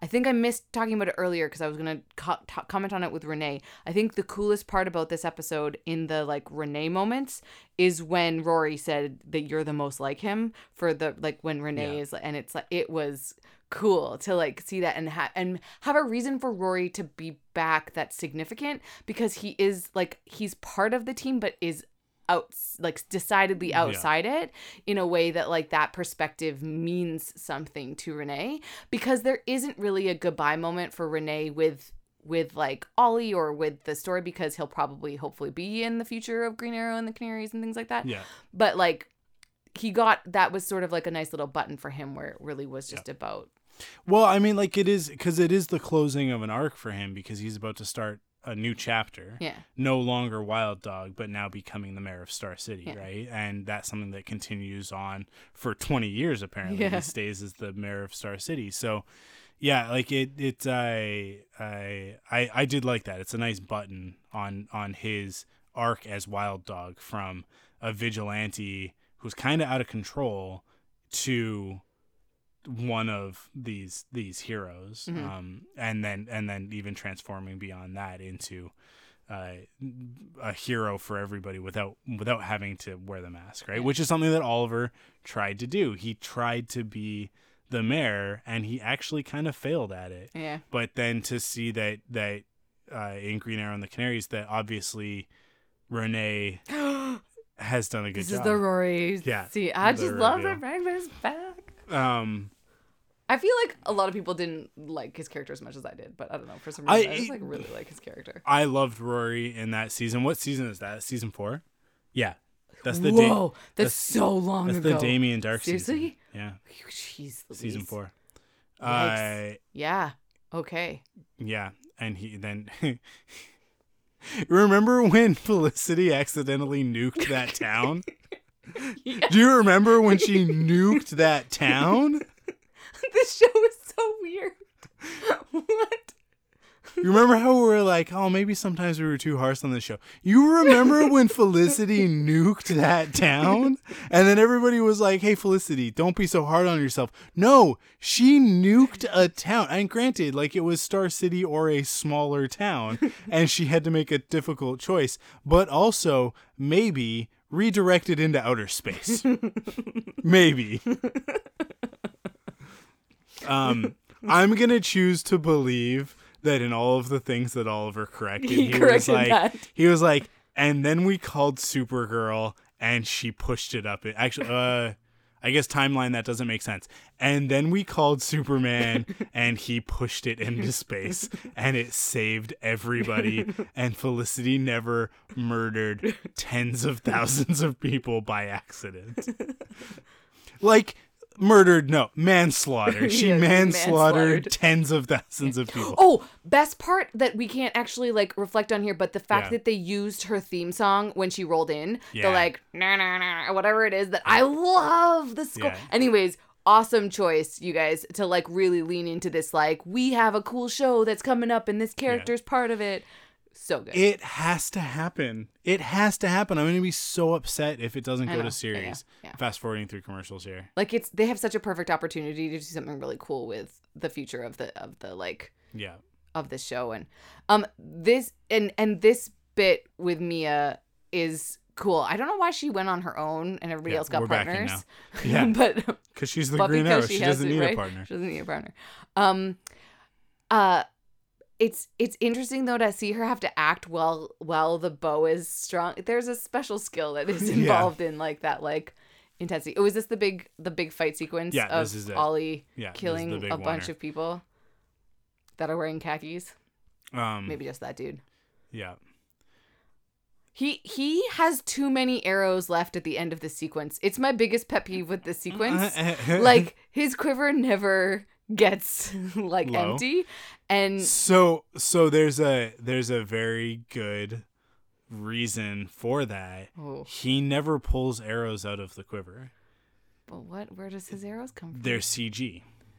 Oh, okay. Every time oh, he I thought you meant there was like a good like comic booky No, reason. no, He he is not actually firing right, arrows. yeah, yeah, yeah. It's right? It's a it's a special bow that can be dry fired, because you can't dry fire a, a bow without breaking the string, right? Like you'll you'll snap the string on a real bow if you fire it without an arrow in it. Um, but they they built this special one for him so that it looks like a real bow. It's got like the real drawback on the the the actual like arms of the bow. Um, sorry, I don't know the term. How is he not getting but- shot though? Also, He's how is he not getting like shot? Like that? He just grabbed the thing Come and he, on. they're bad guys. They can't shoot Yeah, things. don't. It's Come on, it's, just like so upsetting. stormtroopers. If they could hit something, they wouldn't be henchmen. They'd be supervillains. Okay, That's the way it works. that's fair. This uh, Plus, this he's got plot armor on. so- really cool because this version I can't tell if it's actually Ollie or if it's the stunt double because Yeah. you totally see his face like in some of these things, but it doesn't quite look like Ollie. Like it looks like it's enough that it's not him. I don't know. Anyways, it's just cool cutting in this sequence. Good job. It was fun. and it's not a real winner because there was a couple of places I mean, there where they it's did true. They cut. did. They did some but- strategic cutting. So Um, but yeah, it's still great. Yeah. there's some really good stuff in here. Like that that throw was really cool, and The- then I like it when he kind of gets piled on, but then Oh yeah, yeah, and then goes up. And the way that they're using the out of it. camera in the sequence is cool. Yeah. Like it's not just like I don't know. Yeah. I don't know. It's Um, fun. It's a but good it's fun. it's fun to revisit season one Oliver, who's ruthless and he's definitely dangerous, but he's not the Green Arrow yet. He's Yeah. the vigilante at this Yeah. point. and so like they're they're the henchmen are winning right now. Yeah. until he gets out of here. that one guy and shoots his arrow into nothingness. Yeah, yeah. There's nothing up there. Also, he shoots his arrow into nothingness, and as he's ascending the cable, shoots an arrow at somebody else with the bow that he's ascending with. it's a little bit. There's. It's kind of confusing. oh, this is the best part. But- his landing here, where he's like, "Yeah, slow mo, Ollie," and his Yeah. he does like a little like um like this that like kneel down land. Yeah. He's never really done one of those before, Yeah. and that's like that's kind of a badass chick leg landing thing, and I really love that that he did it. that like, shot was beautiful and such a Oh. great final moment for Stephen Amell as as the Green Arrow. so good. Um, oh, that, that transition was so good. that is probably The- my favorite transition in the, the entire the series. eyes, like The from eye Ollie's eye, eyes from to, Ollie to her her. eyes. Oh, It it just like it oh, so not good. just like like from a visual like cinematography standpoint it's staged really well it's executed perfectly but from a storytelling perspective it was so perfect Yeah. and it, it's so meaningful because we care about these characters Yeah. um yeah and that we- this this concept mia Smoak by all accounts we shouldn't like her yeah, because Olicity was one of those things that was a big frustration for the two of us throughout the course of the series, and yet at the end of the day, this happens. Mm-hmm. they have the, their daughter, and then we jump to the future. yeah. And in our grounded Arrow show, although we always wanted Oh, Arrow to um, be a she little just bit more- explained all the parts of the arrow Yeah. though too. For like we still, it took eight arrow, eight, Eight seasons. seasons.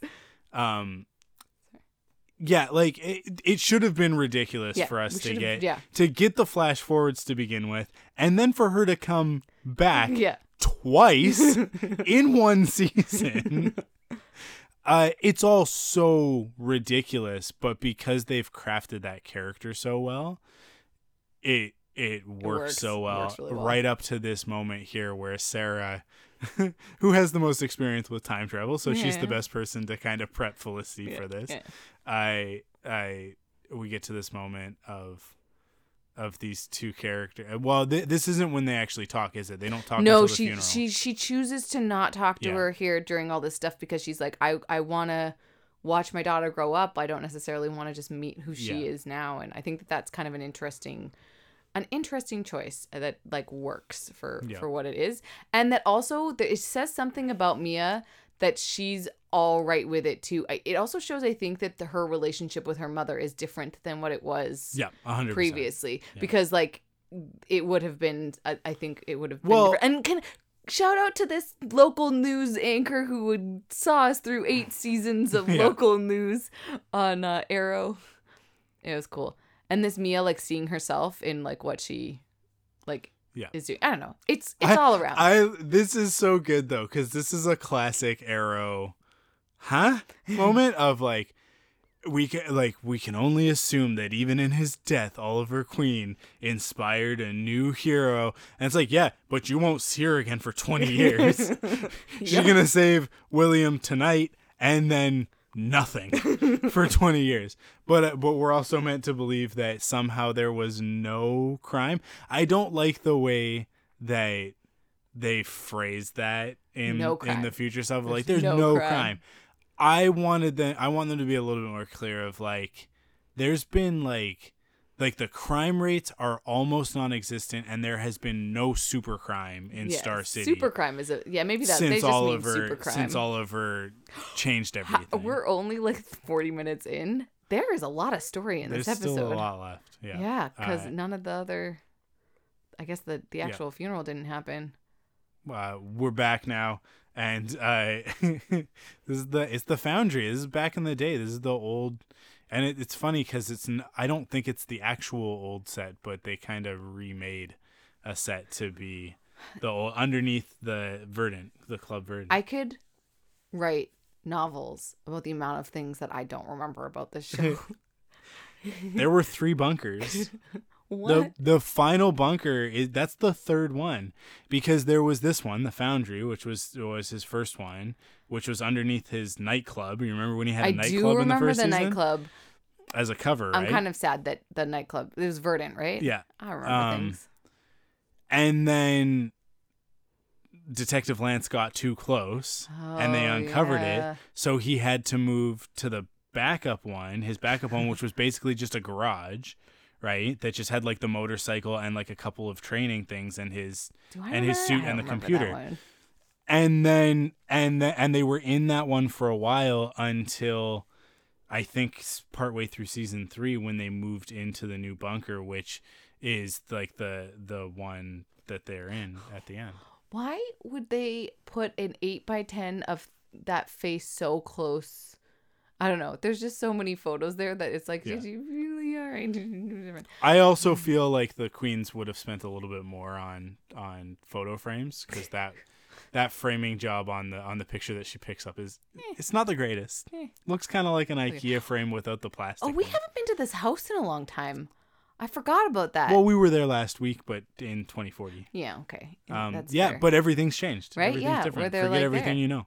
Yeah, uh, everything you uh, thought you knew, Yeah, um, because everybody is mostly happy. right? Oh, Thea, Thea ended up still having to go like like destroy all the Lazarus pits, so she's been gone forever. But her mother was back at home waiting for her. Yeah. I Um, like that they kept her scar. Yeah, I will say that that's like a I, I because I remember being impressed that they did it to begin with, and it's I was like they only get to do that because she's only going to be back in like one yeah, episode. yeah. So, but it's like yeah, it's good. Like it's it. not even like a clean scar; like it's pretty rough looking. yeah. Um, but Yeah, uh, it definitely gives the uh, a Um, real badass. This ship, I totally am on board. Uh-huh, I am sailing on this ship. Well, from season one, Like, from oh, season come one. on, so good. That I actually didn't appreciate it as much as I should have. That like that's what I'm. That's my OTP of the series. Is man. it? Yeah. Yeah. Um, Um, but yeah, also in a scene that we've talked in about a, a, lot already. in a familial way. yeah. This is my OTP of Yeah, familial relationships is Detective Lance and Laurel. Laurel Siren. Laurel. specifically the Black Siren. I actually you really think like I actually dynamic? think I like it because she's who he died for. Yeah. Like and and I think that that's significant that like he saw oh I'm gonna cry I love them so much their relationship but like Well, his death saw, is what made like, her a hero. it is right? and and that he because he like knew what she could be and wanted like that thing that you like it's the the best villain origin stories yeah. are the ones where you realize that they became villains because of a lack of love and Mm-hmm. like that is and it's just so that that is so important and, and, just like Ben Solo, love is what redeemed her. stop poking the Reylo bear just kidding. It was uh being stabbed. I don't know. force magic that screenwriting is really kind of shaky, but it doesn't. I don't think. but he it's gonna hold rose from a pit he rised He the did. rise- he did rise. the rise. to of Skywalker. Skywalker. Um, anyways yeah this is that moment that i was talking about with the like these these are the three characters that are going to shut down the uh shut down the bunker the, the bunker and uh Diggle, Renee, and uh, Dinah. yeah and and yeah when the show started if you had told me that like Diggle, the- Renee, and Dinah would be the ones that are like.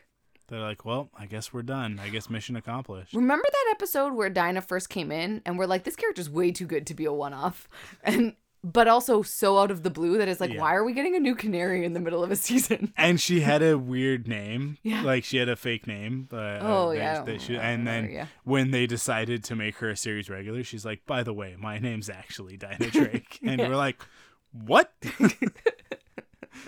uh yeah Oh dear, this show has done some weird things.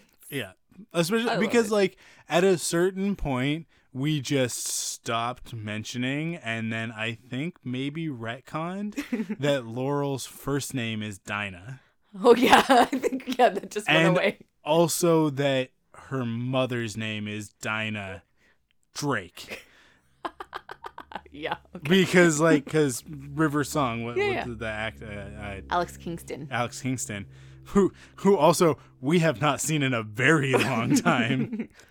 Uh, who's still alive? Like she did. It's not like she ever died or anything. She just went back to Central Dude, City and never do you remember back. when Felicity's mom dated um Detective, Detective Lance? Lance? I do because I watched the retrospective yesterday and I was like, oh yeah, Felicity's mom. She was like a main character for a minute while, there. Yeah, yeah. Um, thank goodness she wasn't anymore. um, not that she was a bad character, but just like so out of place in later seasons. Yeah. Um, yeah, and I like that Dinah's the one who actually shuts it down. Turn it all off, but that's okay. It'll all be there for, uh, for uh, Mia in the future.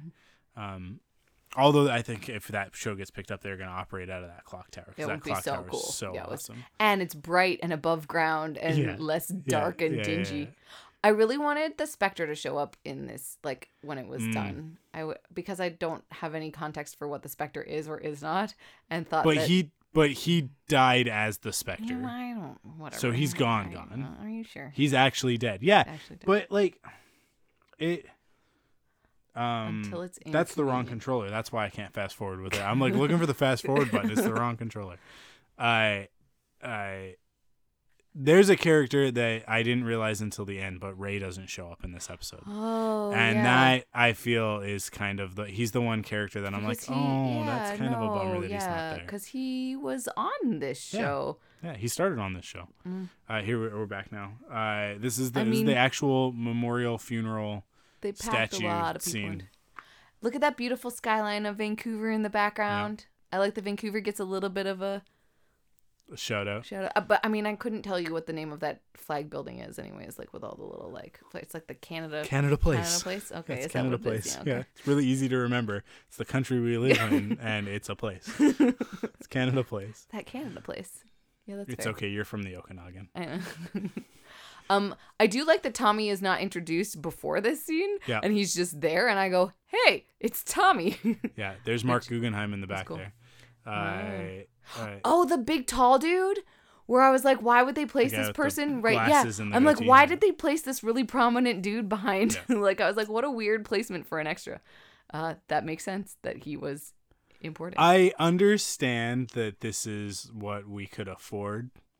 So that's how many people are there. That's how many extras. But also, he saved the multiverse. and I know that like we're It's talking about he saved the city. club. It's an exclusive club of Is it, people Uh, that were specifically invited for this unveiling because they only had so many candles. I am not a huge fan of this statue. It's a weird statue, because right? he's like he's looking down and like just, he kind of seems like really bummed. And Yeah. what I I want him like shooting an arrow. Right. yeah. I, I, mean, wanted the I just would like I mean, the statue to be have a fair, little bit more dynamism. it does it. encompass the show in a really poignant way It kind of does. to be like womp womp. Yeah. Um, But he's solemn and like. but thankfully, Oh, you know what? Because he doesn't have to fight anymore. Yeah, they probably yeah, thought really sure. long and hard about the statue and the fact that like he doesn't have to shoot his arrows anymore. He can put his bow down because he saved the he saved everything. Um, I love that everybody had to wear like use umbrellas for this sequence, like this scene, and then you can tell that the rain stopped near the end when like the core characters don't have umbrellas, but they had to keep the umbrellas for everybody else because Yeah. otherwise it would have broke stuff. Because it's like, or I don't know, magically Diggle and the Flash and Supergirl don't get wet, even though they don't have umbrellas. It's Yeah. pretty. It's pretty. It's pretty interesting. But yeah, we had some real bad weather. It's um, I like Thea's hair in this shot in this scene. yeah, yeah. I I. I really like this. I uh, there was a they sort of alluded to it earlier. That your sisters will be at the yeah. sis- Um, but I do like this moment of Emiko and and Thea finally getting to meet. Um, and Mm-hmm. But that when- Emiko is alive. it was one of those things though when earlier in the episode it said your sisters will be there and I was like, oh, I forgot about somebody, didn't I? And it wasn't until watching this that I was like, oh right, that's who I forgot about. Yeah. So Um, and this is good. I love this. It's like, so you're from another Earth? Well, I just learned that I died, so and I'm not dead. And then we get the reveal. Tommy, Tommy, So good. I'm so pleased that Tommy is alive. this yeah there this moment when when he like talks about this this kind of this yeah. got me a little bit Yeah, that it's like Um, they that she has there's consequences to her death. Yeah. in a way that like is integral to some characters. So Yeah. and then they don't really know how to deal with it. Yeah. Yeah. It's good. Anyways, Uh, man, Katie Cassidy is so good. she is. She's so good. Um, but then, uh, yeah, then we good- very quickly just like, okay, let's go over to these two. But this good umbrella, like like the good walk and talk reveal type things, I'm I'm pleased with how stuff is. yeah. I don't know. I think it's just I love the aspect of this that Talia. I said to Crystal, like when this happened, when Talia shows up there, I'm like, she's a supervillain. Why is she there? but I like that in this moment, like she's holding the umbrella over Nyssa and these two who have fought like life or death battles against each other. That in this moment when Nyssa is grieving, Talia is still her sister, right. right? Yeah. And she holds the umbrella for her, and she's kind she's kind of standing over her there, uh, guarding her, and it's and they talk about their father, and you know, I'm sorry about your husband, and it's like, oh yeah, that's right, they were married for a second there, and technically never unmarried, Technically not. Um, yeah. Yeah. And then here we get this is the this is the big moment, right? Of the Yeah, the two of them getting to meet. It's good casting. I'll give them that. Like yeah, she come on, looks like so their much like- daughter. Yeah. Yeah. It's- and good. and then on top of it, her performance, she looks so much like Felicity in the sense that she is a blonde white girl. Yeah. Yeah. Um, but the, like like they do like their features are very similar. Yeah. But then her performance is so Stephen Amell. It's so Oliver in a lot of moments, especially the darker timeline Yeah, version of her. Um, that it just like it's it syncs that up. Um, I'm sad that this ship never sailed. Come on, Felicity and Barry are so much better together than. cute together. Uh, Um, like, but I get Andy that, will be mad at you. I'm sorry. the I West mean, Allen. the- Is that the most interesting narrative choice that they could have made? I don't. on that show? I'm not gonna look. All right. I, okay, I hope people understand that as a blanket statement, Yeah. unless the show is about the main couple falling in love, Yeah. as with all Korean dramas, unless that's what it's about, I am never interested Yeah. yeah, yeah, in the main character storyline. Never. Bones, I could GAF about that Hey, main we don't. storyline. We don't like, need to. come on. But like, It's but not- the secondary characters, I Yeah. love them Yeah, so yeah, much, and I'm so pleased and sad and heartbroken when they break up and things like that. Where it's like, there's, I'm very invested in certain relationships, but when it's the main characters, I'm invested more about other things than their relationship. So that's why. That's that's where my, that's where my I'm I'm glad that the other two, uh, like that the that the the the other elements of the Trinity were represented in this because we get Barry and we get uh Supergirl, Mhm. but um Kara, I not say her actual name when it's my daughter's name, Yeah, but whatever. yeah. Um, it's funny to me that like nobody else really showed up. Like Sara's there because because she's the leader of the the legends, so They she's there for the They legends. had to have so many other people though here that were, yeah, yeah, but there, There's, oh yeah, there's Curtis. Yeah. It's good. Um, it's and that Diggle says stuff. You're right. Like that that core of Diggle this and this Ollie. this did get like- me and like like I didn't I didn't actually cry uh, while watching this, but like this did hit me emotionally seeing everybody there. oh, I straight up cried during the like Laurel Lance. Did you? Yeah. Yeah. I it's was- like oh, look, I got close. I got close in this scene because this this it's a big deal. Like Yeah. like when we look around and we see all these characters Mhm. and that his last act was to bring back so many of these people Yeah. um and to Very sort cool. of to fix everything and create a better world for everybody. Um and bring little Sara back. That's Sara my back. favorite thing.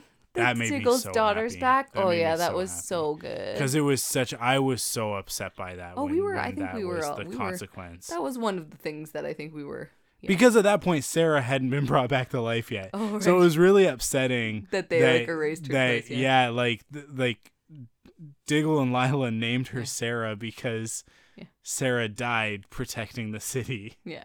Yeah. It was a big deal, and then they were like, "Well, now it's JJ." Yeah. Oh, so this meteorite. Oh wait. Yep. So sorry. It, the impl- implication though is that both of those kids exist, right? That JJ and, And Sara. Sara Yeah. exist. Yeah. Yeah, yeah, Okay, good. and Yeah, hopefully, if Green Arrow and the Canaries gets picked up, we'll get Yeah. more of that. But um, yes, that so it's really Who is- interesting. Oh, that's okay. That that's was Renee. Yeah, yeah. Okay. at his campaign headquarters. or I wanted to see Dinah be abducted into the future or something. Like, but the implication is that is, We is don't- We don't we know. can't- we're not ready for that we- answer We don't yet. know why. Like how That's she gets be a big taken question. to the. It's Yeah. like how she ends up in the Yeah. future. Yeah. But all over Queen Memorial Drive. I love it. yeah. So. Um, so this moment here, it's really interesting because they've talked about it now, um, about about what this means. For the Green Lantern stuff, yeah. it doesn't mean anything until it means something. So Yeah. there's a reason why we don't see the ring. There's a reason why he doesn't put it on. There's Yeah. a reason why. So they're literally not allowed I was gonna say yeah. to yeah. say that that he is that he becomes a Green Lantern. Yeah. We're like DC told them even in interviews they're not allowed to say that that was the Green Lantern ring. Like Oh, what yeah, else could it 'cause that- possibly yeah, be? yeah, but it's like, but but we're not allowed. It's, We're not allowed. Yeah. But I like that they still did it anyway. Like that Yeah. that it's implied, and we can decide what we want to as a, as a as viewers and things Yeah. like that. Um, so here we flash forward back to 2040, but t- a different 2040. It's a Yeah, little bit. It's very unclear whether or not this is the same 2040. I, whatever.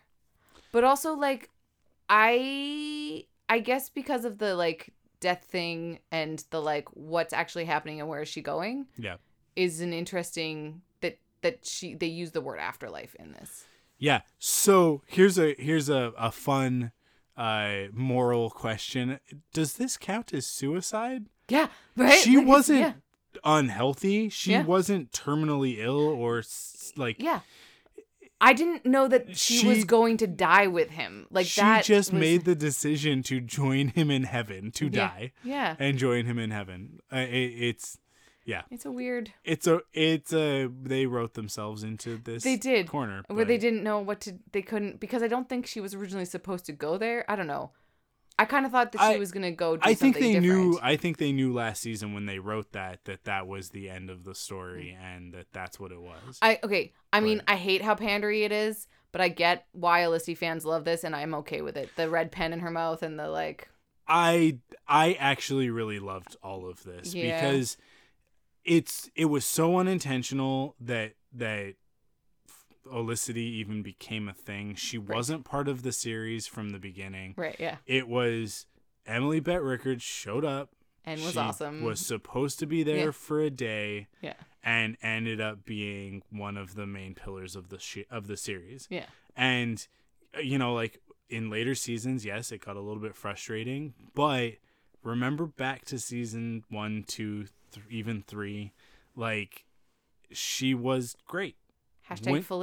Yeah, hashtag Valigal, which in the future, in the future, this is one of the reasons why Green Arrow and the Canaries is so important to me. My ship from this series Oh yeah. is the ship in the future, but like it's a double ship because it's like which one of them is she going to end up with? His actual son or his adopted son? And I'm just like, yes, justice, vindication. But I really loved that moment of of him being like this is where I first the first time I saw you and she's like, "No, that was down in the IT office."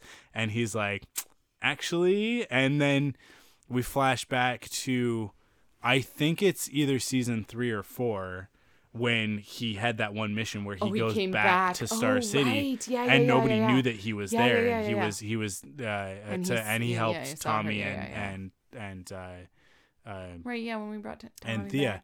Um, and there was that scene, and I was like, "Oh yeah, I totally forgot about that." But, but they did it. That's it. The episode just ended. Arrow's done. This is it. All done. We're all done. Quiver. I'm gonna Uh, have real bad anxiety tomorrow. Are you? I think so. Well, I mean, also because work is stressful, but like, Yeah. it's multiple things. Well, it's uh, it's all This it's is- it's all you now. Wow. Like I'm done Yeah. with talking about Arrow. I never have to talk about another episode of Arrow. I'm gonna make you podcast about Arrow, bef- like again. No, but I never have to talk about Arrow yeah, the again. specific show. Um, Yeah, no, I know for sure that like there will be a week where you need a co-host to jump Yeah. in, or you need me to fill in for, For you or most- something like that. It will most likely be yeah, that one. and and I'll have to jump on and podcast and and talk about it. Um, but uh, yeah, it's uh, we talked about a lot of things uh for the last just tonight. Yeah, I feel like I feel like we're at been. we're at two hours and fourteen minutes on this and I came here record. so late. I'm Yeah. sorry that this is happening. Um, that gives you guys a hint of how much content there is after the music. But um, hashtag Quiver all the way. Make sure that you listen through. Um, yeah, I mean, before we get into the whole uh, outro rigmarole uh, stuff, I'm just admiring your Wonder Woman. Uh, My uh, phone uh, backward. phone background. Mm. Um, but I, I, thunderquack.com. Please follow us over there. Don't uh, don't don't lose the podcast. Um, we're gonna we're gonna keep talking about geeky stuff and all the tangent stuff that you guys, uh, for some reason have enjoyed. Um, when we're supposed to be talking about Arrow, uh, we're gonna keep doing that over on Thunderquack. So, uh, follow us over there. Join us over there because that's a podcast that doesn't have an end. That's a podcast that we just do for until we die. Um, uh, I'm so but yeah. excited to talk about things that I'm like super like jazzed about yeah, and just like that's the thing that I am probably the most excited about. Is like th- guaranteed there will be some moments where we talk about stuff where it's like you know, oh, we thought this was going to be great, and then it ended up being Mhm. disappointing. Um, but for the most part, we we get to choose what we're going to talk about every week. Mhm. And that means that we're just going to talk about stuff that we're excited about, and that's going to be it's just going to be fun. Mhm. Um, and uh, yeah, I'm excited about that. I got we got that, and I got Clone Wars coming back, which is going to be fun to podcast about. Uh, it's good. It's the the future is bright for me for podcasting. Um, and man, I, they're gonna announce. they've got to do it. I thought that they might do it yesterday, like Yeah. like before before the the final Mhm. episode premiered, that they would be Mhm. like, we're gonna pick it up. Yeah. But um, they might wait. They might wait a little while. Yeah. It's hopefully not too long. But um, I mean, I mean, really, hopefully this isn't the last episode of of Arrow Quiver because. Hopefully, Kat McNamara has read all of the tweets and and says, "Hey, yeah, I will come on your podcast." Right. and uh, and we can and we can get her to come on and, Talk and about do an interview. all of the Um, future of Arrow. of yeah. But uh, as for regular episodes, regularly scheduled episodes of Quiver, the Green Arrow podcast, This is the that's last it. yeah. That's it for me. Yeah. Uh, I don't even know. Do I even like do the whole thing? No, man. Because there's No, no like. There's no more news. Well, there might be there might be if it- news. yeah, you guys know it's quiverpodcast.com. But I- actually, it won't be because soon it's just going to be Thunderquack. So you're Yeah. just going to go to thunderquack.com for the news. Yeah. Thunderquack.com slash quiver Mhm. will be the, Mhm. the specifically the, the quiver page. But um, yeah, but you can still follow everything on Facebook and Twitter and Instagram and stuff Yeah. at Quiver Podcast. You can follow me on Twitter and Instagram at ARKWULF. You can follow me. Also, I'm at akonkin, A K O N K I N. You can add an 86 to that for Instagram. uh and uh and now that arrow is done like this is the weirdest thing mid-season Yeah, right. i mean like keep- everything else is now going. just like ramping up towards the end of their their seasons um and all of it's been renewed for next year so um uh go to dctvpodcast.com and check out all those other podcasts because there are some great podcasts Yeah. on dctv podcasts um and great shows to listen to podcasts about so. People should ask us if if you want us to come onto your podcasts too. I'm not saying that we would, but like that would be kind of cool. If you want some like opinions of of opinionated people. Yep. Yeah, if to- you find if you find if that you find your you're opinion too cheerful, if you find Yeah. that your podcast is too positive Yeah. and you'd like a little bit of criticism thrown in there, a little bit of negativity, Yeah. happy to happy to help. uh, yeah, absolutely. Um, But I mean, we're still around. yep. Uh, we will be around over at thunderquack.com. Mm-hmm. And there are other podcasts at thunderquack.com to check out as well. So uh, go do that. And join our like Patreon Facebook group is probably the best way to stay in direct contact Yeah. with you and I. Which is a dollar. Specifically. Like that's a Like, dollar a month. It's it's really cool. It's a really cool community and Yeah. where I find the majority of my news about anything to do with like DC. listen, you can't get a chocolate bar for a dollar anymore. But you can get some good old conversation. But yeah, you can be a part of an awesome, awesome community. Um, yeah, and especially like in the last year, I feel like that community has really like everybody is so tight now. Mhm. It's such a it's like every they're we're all friends, Yeah. and and it's it's really cool to um to be a part of that and to have a place to go. Like, look, if you are listening to this podcast, you you're sitting at your desk and you're listening to this podcast, and you're you're just like, I wish that somebody in this office cared about Arrow as much as I do and could understand why I'm upset listening to the last episode of Quiver. I those people exist and they are they are in the Thunderquack Patreon group on Facebook. So right after you've pulled your car over to the side of the road Um, Yeah. to subscribe to our Thunderquack podcast and rated us over there on iTunes, Yeah. you're gonna pop over to Patreon and become a Patreon so that you can then join the Facebook group and then you're gonna post about whatever nerdy stuff you want. Because as Yeah. much as we do talk about Arrow, we talk about lots of nerdy stuff. I love Yeah. it. uh, patreon.com slash thunderquack go support us over there if you want us to continue doing this nonsense um, which a bunch of you do enough of you do that we can never stop I love it. I it has been eight years. yeah and like what Thunderquack has, has existed for like five of For those five. years. And I bet you that there are people that listen to us that could recite the whole end part that you do, where you're like, yeah, Join us yeah, yeah, yeah. I could not. I'm trying to be like, I wonder if I could do it. And I'm trying in my head, and I'm like, I could not. I could not do it if I had to like right now and be like, let's just switch up our end sign offs for the day. you want to just don't know. reverse it Yeah. no you can't no, do it I can't do it. no that's fine I'm sorry. it, look that's what this podcast has been all the way through and i don't expect just it to up. change right now I But uh, like I said, I said to you privately last week, I was like, "Look, if this show goes, I I'll it's keep it you. going. It's you. You gotta, I'm very good at leading things when I have to, but also very good at not doing anything when Yeah. I don't have to. yeah. Called delegation. Thanks. But in this in this case, I didn't actually make you do anything. I just like the lack of me doing things yeah. requires you to do yes, them. that's ex- It's called I'm, reverse delegation. I'm glad that you phrase it that way and you didn't like sanitize it of like. Like, well, you know, I, I, I'm not doing them, but it's okay because you're doing them. No, no, no, you don't do any of it, so I have to do all of it.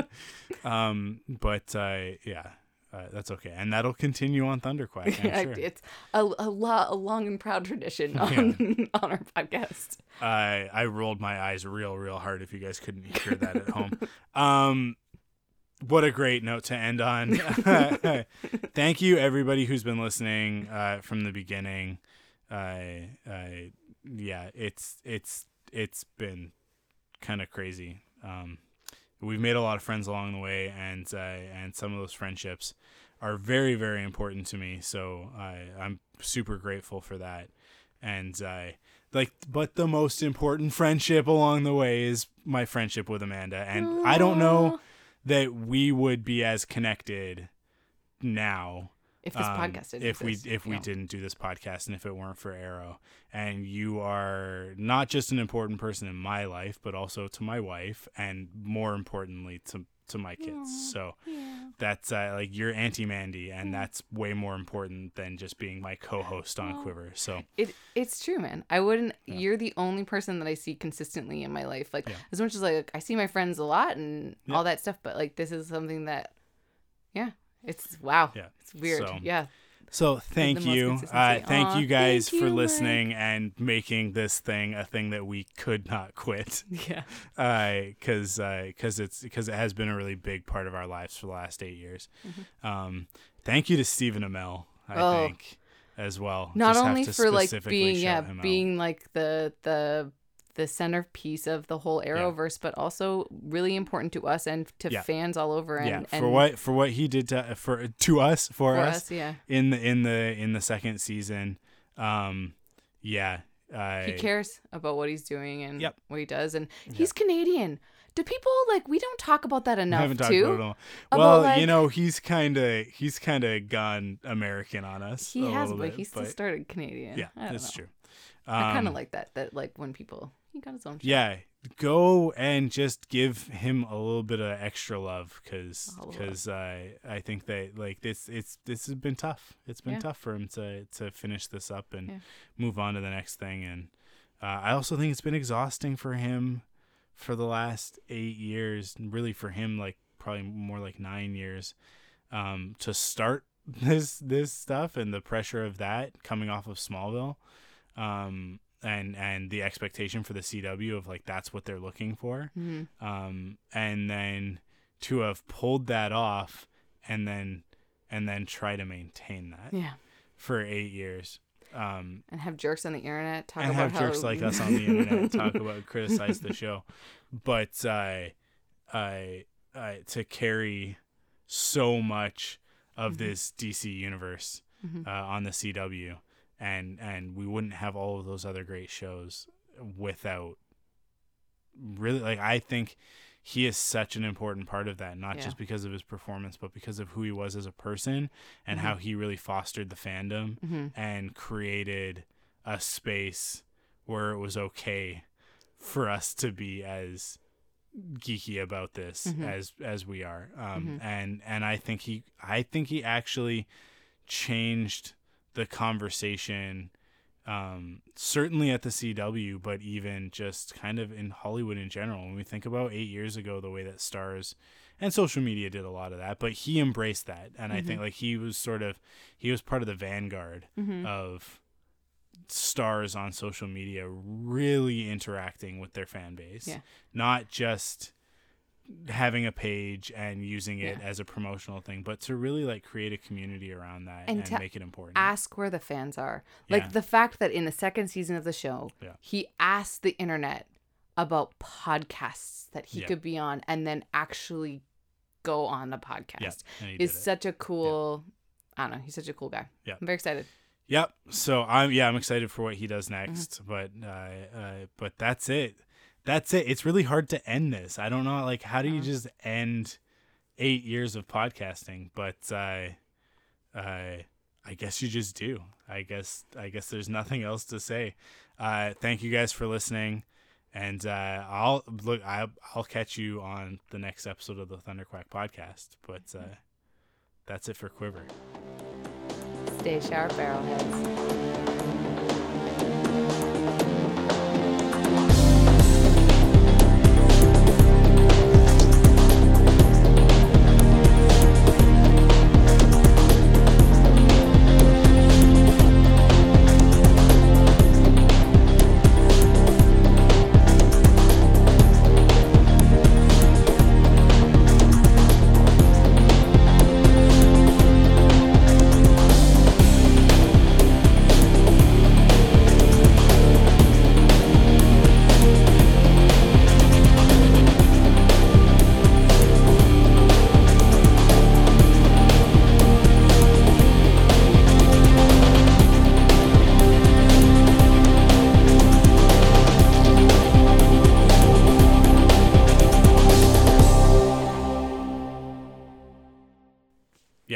I was saying that I think what what happened cuz I'm noticing this it's so both shows ended at the same time for me, right? Right. Like um Resistance, we just recorded our final episode last night um, and released it this morning.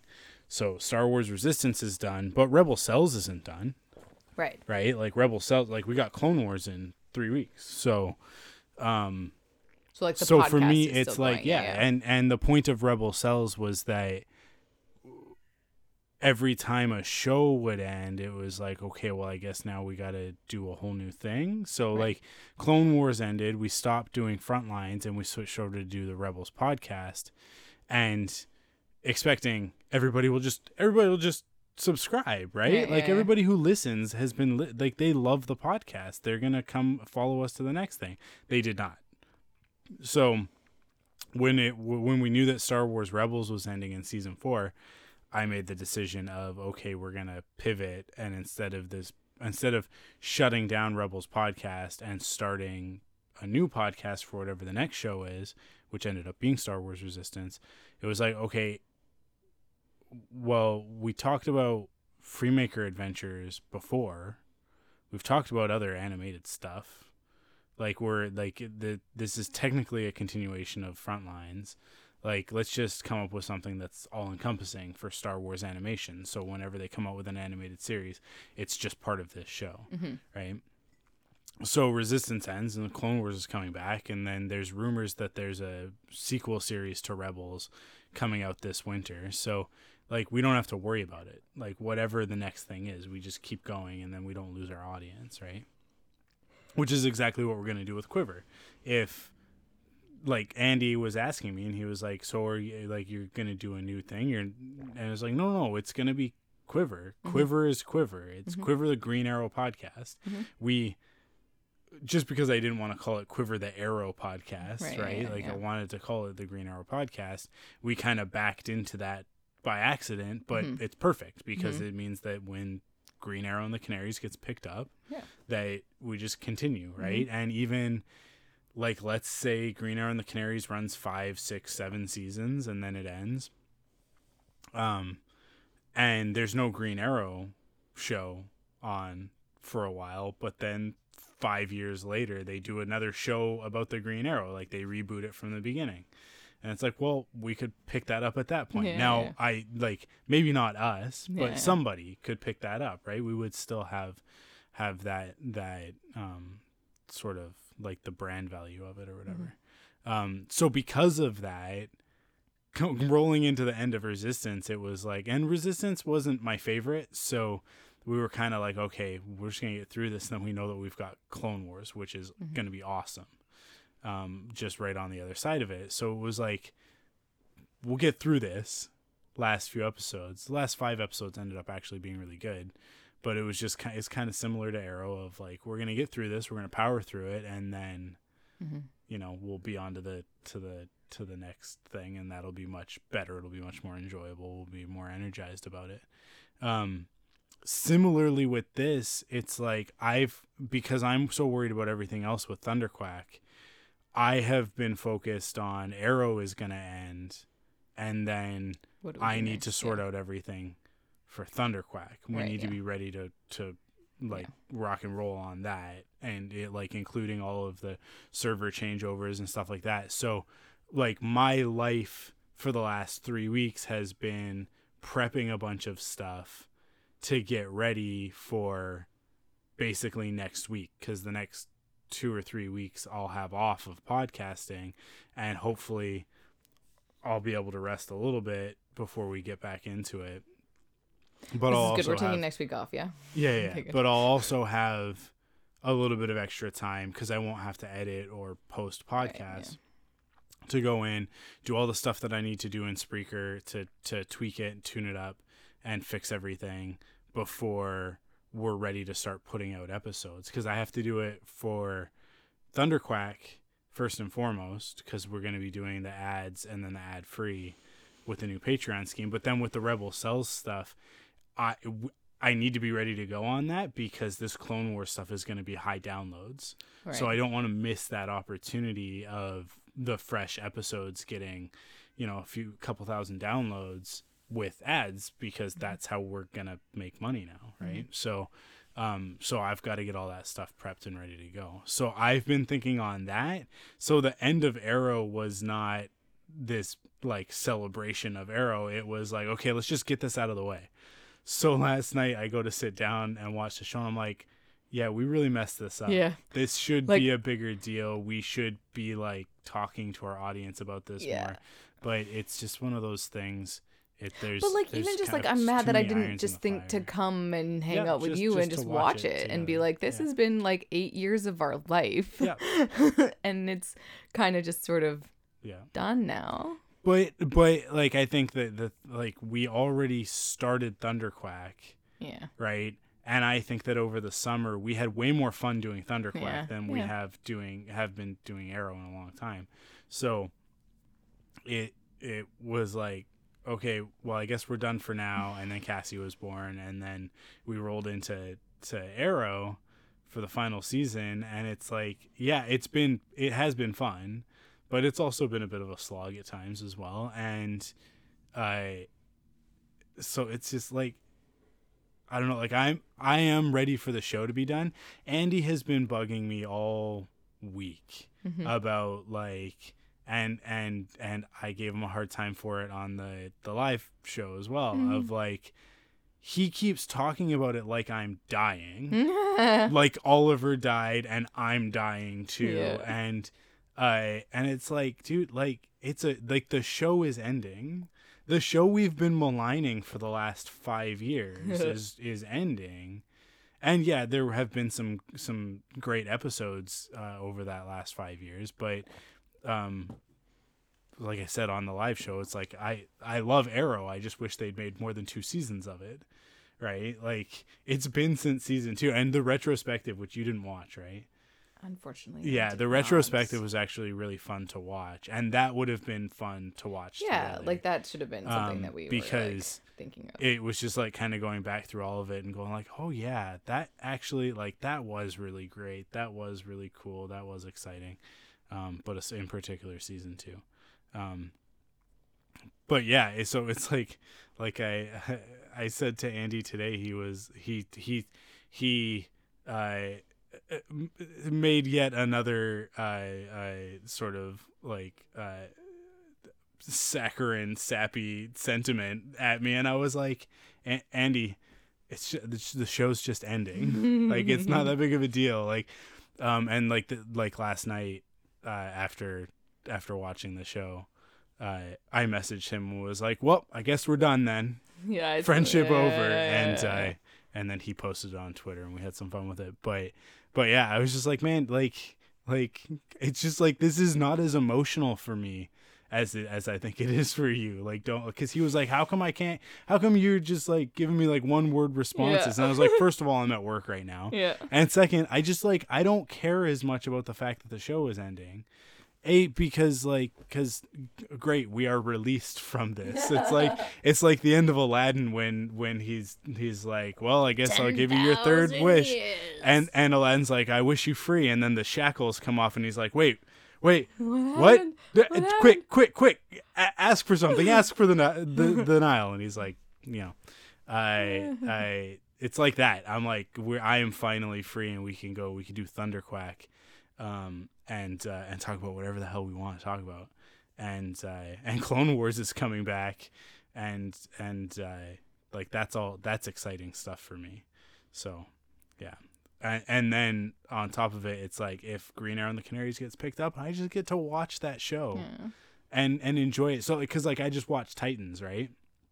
I just watched the whole two seasons of it. Really? Um, and like once I got through the first three episodes, it gets substantially better. And then once you're emotionally connected to the characters, it doesn't matter when it sucks. Right. Because like in fair. season two, there's a few parts where it's like this kind of sucks, but at the same time, I'm like, first of all, this is something that Arrow would have done for a whole season. At one point, Dick Grayson ends up in jail, and like. They did that on Arrow, but it lasted like seven episodes, Yeah. and it was like dra- dragging out and out. On Teen Titans, they did it in one episode, basically. Um, so it's like it, it- by comparison i'm like i'm like you know what it's this is this is fine and also because you don't have to talk about it on a podcast you don't have to or at least not in the depth that we have to talk about it for arrow for quiver. It's like you can just the bad stuff rolls off and then all you're left with is the good stuff right? So i'm excited to get back to being able to watch these shows with that mentality. The fact that I'm not podcasting about them. Um, and I don't know. It's it'll make it'll be really interesting when we get to the Marvel stuff in the fall. Um, and with enough said with that podcast of like, am I gonna am I going to be able to maintain that? Just enjoy those shows and Right. not be super critical if they if they don't end up being what I expect them to be. I'm not too worried about it. I think it'll probably be some more similar to to the Mandalorian. Um, although with the Mandalorian, I am fully conscious of the fact that because I I was tuned into other people who were being hypercritical of it, I was maybe um, more right. Yeah, yeah, defensive yeah, yeah. of like like I don't know what your problem is.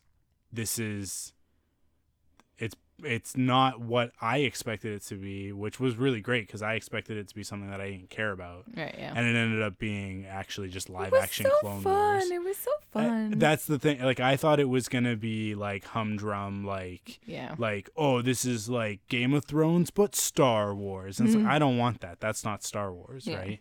Um, I want Star Wars to be a little bit silly and a little bit cute and a little bit ridiculous from time to time. Otherwise, it's not Star Wars. Like my favorite moment in the Last Jedi is when he's drinking green milk from a sea cow and just gives Rey that look of like, yeah, you want me to be your master? this is what you get. And and she's just like, oh, gross. Um, that's because it's the Yoda thing of like when Yoda is rooting around his thing and stealing his lamp. Oh, it's the same yeah, thing, yeah. right? I like that that aspect of Star Wars, and not everybody wants that aspect of Star Wars, which I totally understand, but heartily disagree with. um, anyways, do you want to talk about Arrow? You just want to get Yeah, into sure. it? You don't have anything else to talk about? Uh, This is our like- last hashtag quiver all the way. Hashtag quiver all the way. No, there's so much pressure. I don't know. I mean, aside, I mean, I can talk about my anxiety in my own work want, but no. I don't think that anybody Nobody listening to the podcast own. needs to. my- no, needs I. That's not what I said. Okay. I don't think they need to Ah. hear it Gotcha. because your anxiety will be palpable on the podcast. And uh, just considering for for a moment, uh, if the audience is anything like us, they don't need extra anxiety. Yeah, that's they fair. probably generate enough of their fair. own. Um, That's fair. I No, I am guess just teasing. I mean, the thing for me with the like the is that I feel like I still I'm not losing anything because we're going to continue to podcast. Yeah. I think what I'm worried about is like not ending with a bang but a whimper is like if something happens over the course of the next couple years with Thunderquack and we just sort of lose that community that we built up with Quiver, and everything Yeah. that I like. Like I hope that that doesn't happen. I it it I think because I will be able to focus more on the Thunderquack podcast. Like so uh, people may have noticed but probably not. They the I changed over some of the accounts. So the Facebook account, the Twitter account, um, the Instagram was already kind of this way, but everything previously was Thunderquack Podcast Network because it was like, oh well, this is the umbrella entity that Mhm. everything else is under. But now, since that's actually going to be the the lead podcast for the network, like that's the number one thing because that's what the Patreon is about. Mhm. Um, I switched everything over and it's just Thunderquack Right. right? Okay. So that's part of me going like, okay, the way that we use these accounts is going to be a little bit different. Previously, it was like, okay, if you like Thunderquack on Facebook, it's because you want to get updates on all of the shows, and Right. that's going to stop. Oh, okay. It's like if you care about the shows, go check out the shows. Mm. And when there are logical places to to link to the other shows, we will. But the idea of the individual shows also posting links to their episodes on the Thunderquack page, that's going to go away because Gotcha, that yeah. page is going to be about our continuing conversation Right. with the Thunderquack audience. So I think because we'll be able to do that, because we're moving over to Spreaker from Libsyn, where Libsyn we were paying for hosting, and with Spreaker we're being paid to produce podcasts essentially. Um, like I paid via advertising dollars, Mhm. right? But um, that means that that every dollar that we get from Spreaker, every dollar that we get from Patreon is money that we put back into Thunderquack, whether it's equipment. We're set here, although I want to get you a microphone for for your place, but so that I can podcast from home. yeah, um So excited. But we'll be able to do things like I'll be able to make sure that everybody has proper equipment. Mm-hmm. I'll be able to make sure that people who need software can get software. Mm-hmm. So things like like uh, uh, using Adobe Audition instead of using Audacity and stuff like that. So we'll be able to start doing stuff like that, which will bring up the quality. But we'll also be able to do stuff like actually pay for marketing. Oh, yeah. So, we'll be able to like use like, Facebook and like when podcast. Mm-hmm. when something's gonna be zeitgeisty, we can we can make sure that it's out there, Yeah. right? So when our cool. review for, um, so like I think probably the first thing that we'll come back and do, uh, will be a review for Birds of Prey, right? Oh, so I think yeah, like Yeah. I don't know. I think it's is it next Friday or the Friday after? I think am not paying think it might attention to any movies Friday. right now. So I think that you and I should go see Birds of Prey And then and then review of it. podcast That's a good about idea. it. Um, because that's a really great transition of like, here's the first episode of Thunderquack. It's It's, something DC yeah. related. Yeah, yeah, it's I like that. Black Canary, so it's I it's like connected to everything. Um, but yeah, like we'll be able to eventually, when we do something like that, when we do a movie review on the podcast, we'll be able to boost yeah, that on Facebook boost that on Instagram, make sure that people actually see it. Make sure that people outside of the people who follow us, Yeah, yeah, we'll, are we'll be able it. to see it. Yeah. so which that is we can grow the audience. Ooh, Ali Wong is in it. I didn't know Ali Wong was in it. Yeah, it's uh, it's got a really good cast, It's Um, really and good it's cast. getting really good reviews. It's getting it's it's getting really positive uh, uh, Nice. uh, feedback. I like now, Chris so Messina too. I'm excited. It's uh, yeah. I'm yeah, I like the Woohoo! I like the whole thing. Did you see the um the that tweet that was kind of going a little bit viral of the guy who was like uh DC and Warner Brothers don't know what they're doing. If they want people to go see Birds of Prey, then they need to stop removing all of the sex appeal from these characters because these characters are supposed to be sexy because they're comic book characters and the main audience for comic book movies is guys and guys want to see sex appeal. So this movie's going to fail. And then everybody retweeting it and going like uh dude if you're looking at this movie and you don't think that these characters have sex appeal, you there's something wrong with you. like when you look at that main cast, like the the the three main superhero characters of Harley Quinn, played by Margot Robbie, probably one of the most beautiful women on the planet, and then I I uh, Helena Bertinelli, the Huntress, is um I never Mary Elizabeth Winstead from Scott Pilgrim, Ramona Flowers, right? And and sh- like she looks great. Her costume's awesome. And then I uh, didn't know that was Ramona Flowers. yeah, and then Cool. Black Canary is um is it Jurnee? I think it's Jurnee Smollett or something like that. Like I can't remember her name right now, but that might be it. Uh but- Shirley? Nope, that's Bertinelli. Oh yeah, Jurnee Small. Bell. yeah, yeah. yeah. She is also beautiful Yeah. and looks great in this movie. So like if you are having a hard time finding the sex appeal in Birds of Prey, yeah. you, you maybe you need to go speak with a therapist Mm-hmm. about about what's going on with you cuz it's right there.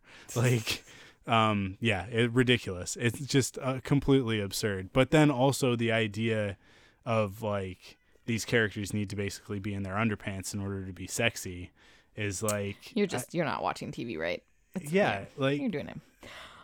I mean, it's- it- A good like way to end Quiver all the way is like talking about like, I like Korean dramas and yeah, like okay, go ahead. just what you're I concede the floor to you. right well i mean i just in terms of um like stuff that i keep watching the have you have you seen train to busan No, I haven't. okay anyways but that dude is like in a bunch of stuff and Yeah. like as like korean like korean dramas like drama based things and it's just really cool to see him like moving into into other roles but anyways parasite which is doing really well have i talked about parasite on the No, on the podcast before so. and just how um I'm very pleased. I mean, it's nominated for a lot of mainstream categories at the Academy Awards, and yet there's still a lot of talk of it being like Americanized and being like, well, people need to like watch this movie and it needs to be in English, and it's like, Yeah, well, yeah, yeah. does it though? Or So are you okay I'll, watching it? I'm gonna. I'm. Eh, this isn't a devil's advocate thing, but I'm just gonna say the the Academy Awards, although they're like the biggest awards in film, it's the American Academy of Motion Picture Arts and Sciences, right? It's it's American. Mm-hmm. So I, it, to me it's like expecting the Academy Awards to embrace foreign film as mainstream is like expecting a cow to quack. You know what I mean? Like The th- cast so- of Parasite won best um ensemble cast at Yeah. the SAG Awards. Yes. I no, I'm not saying that that the movie doesn't deserve recognition. What I'm saying is that we need to take the Academy Awards and we need to lower them in our estimation and take things like the Golden Globes or the SAG Awards and bring them up and make them higher profile. Hmm. Because those awards shows are made up of bodies like the Golden Globes is the Hollywood Foreign Press, right? So that's everybody. That's that's that's all opinions.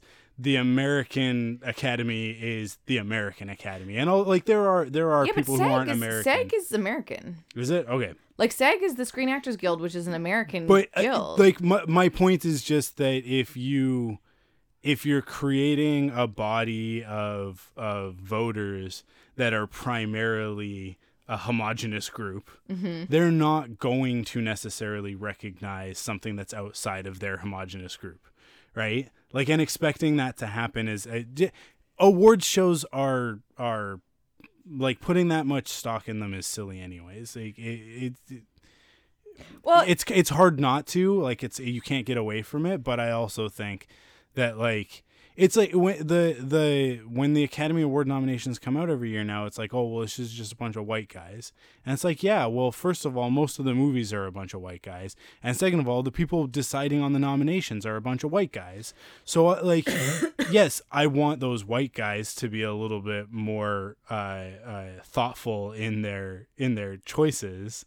But also like i said like expecting a cow to quack is like that's that's kind of you're kind of putting that on your on yourself. Like you know what i mean? Like i don't know if i'm coming across clearly but I mean, I it's just it, like i want something that is great to be recognized for being great. I just i'm not gonna get upset when the cow moves and even though i would rather that it quacked you know what I mean? Like, like let's go to the duck instead and ask the duck to quack because that we'll get what we expect. If you if you expect the Academy Awards to be a homogenous group of white males who are in power to clap each other on the back and say good job, then you'll never be disappointed by the Academy Yeah. Awards. And when they do actually break out of that every once in a while, you'll be like, "Oh, thank God." I'm not saying don't put their feet to the fire. I'm just saying like getting upset about it, which a lot of people get upset about it. It's not. Uh, the, the, the, put your energy somewhere else. cool. You know what I mean? Yeah, I mean, I guess what my like point was is Yeah. very different from that. Sure. So like it's more the idea that so the the director, like what's his Yeah. name? Bong um Bong Joon Ho, I think. Ho, yeah. Yeah. Um Bong Joon Ho is like Snowpiercer and Okja are very Yep. like mainstream movies and so For sure. doing Parasite I haven't watched Parasite yet. I want to watch it. I haven't seen it yet. Yeah, I'd like to see I- it as well because Snowpiercer and and uh, Okja are great movies. And so, but the the thing that irks me is people like Yeah. without even having watched Parasite are kind of like, well, I'll watch it when it becomes when it's in English.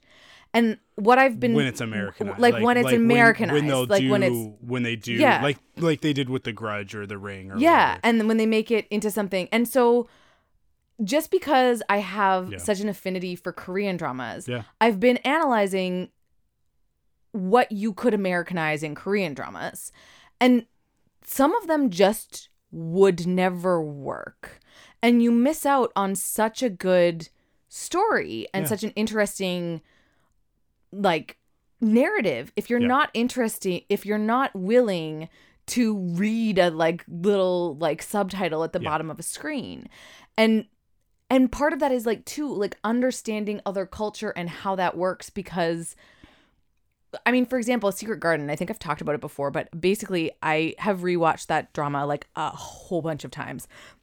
And the conceit is that um like a, a stunt woman and a and a rich guy switch bodies and that conceit only happens like 6 episodes in and it's only like a like a 20 episode series. So you have to Mm-hmm.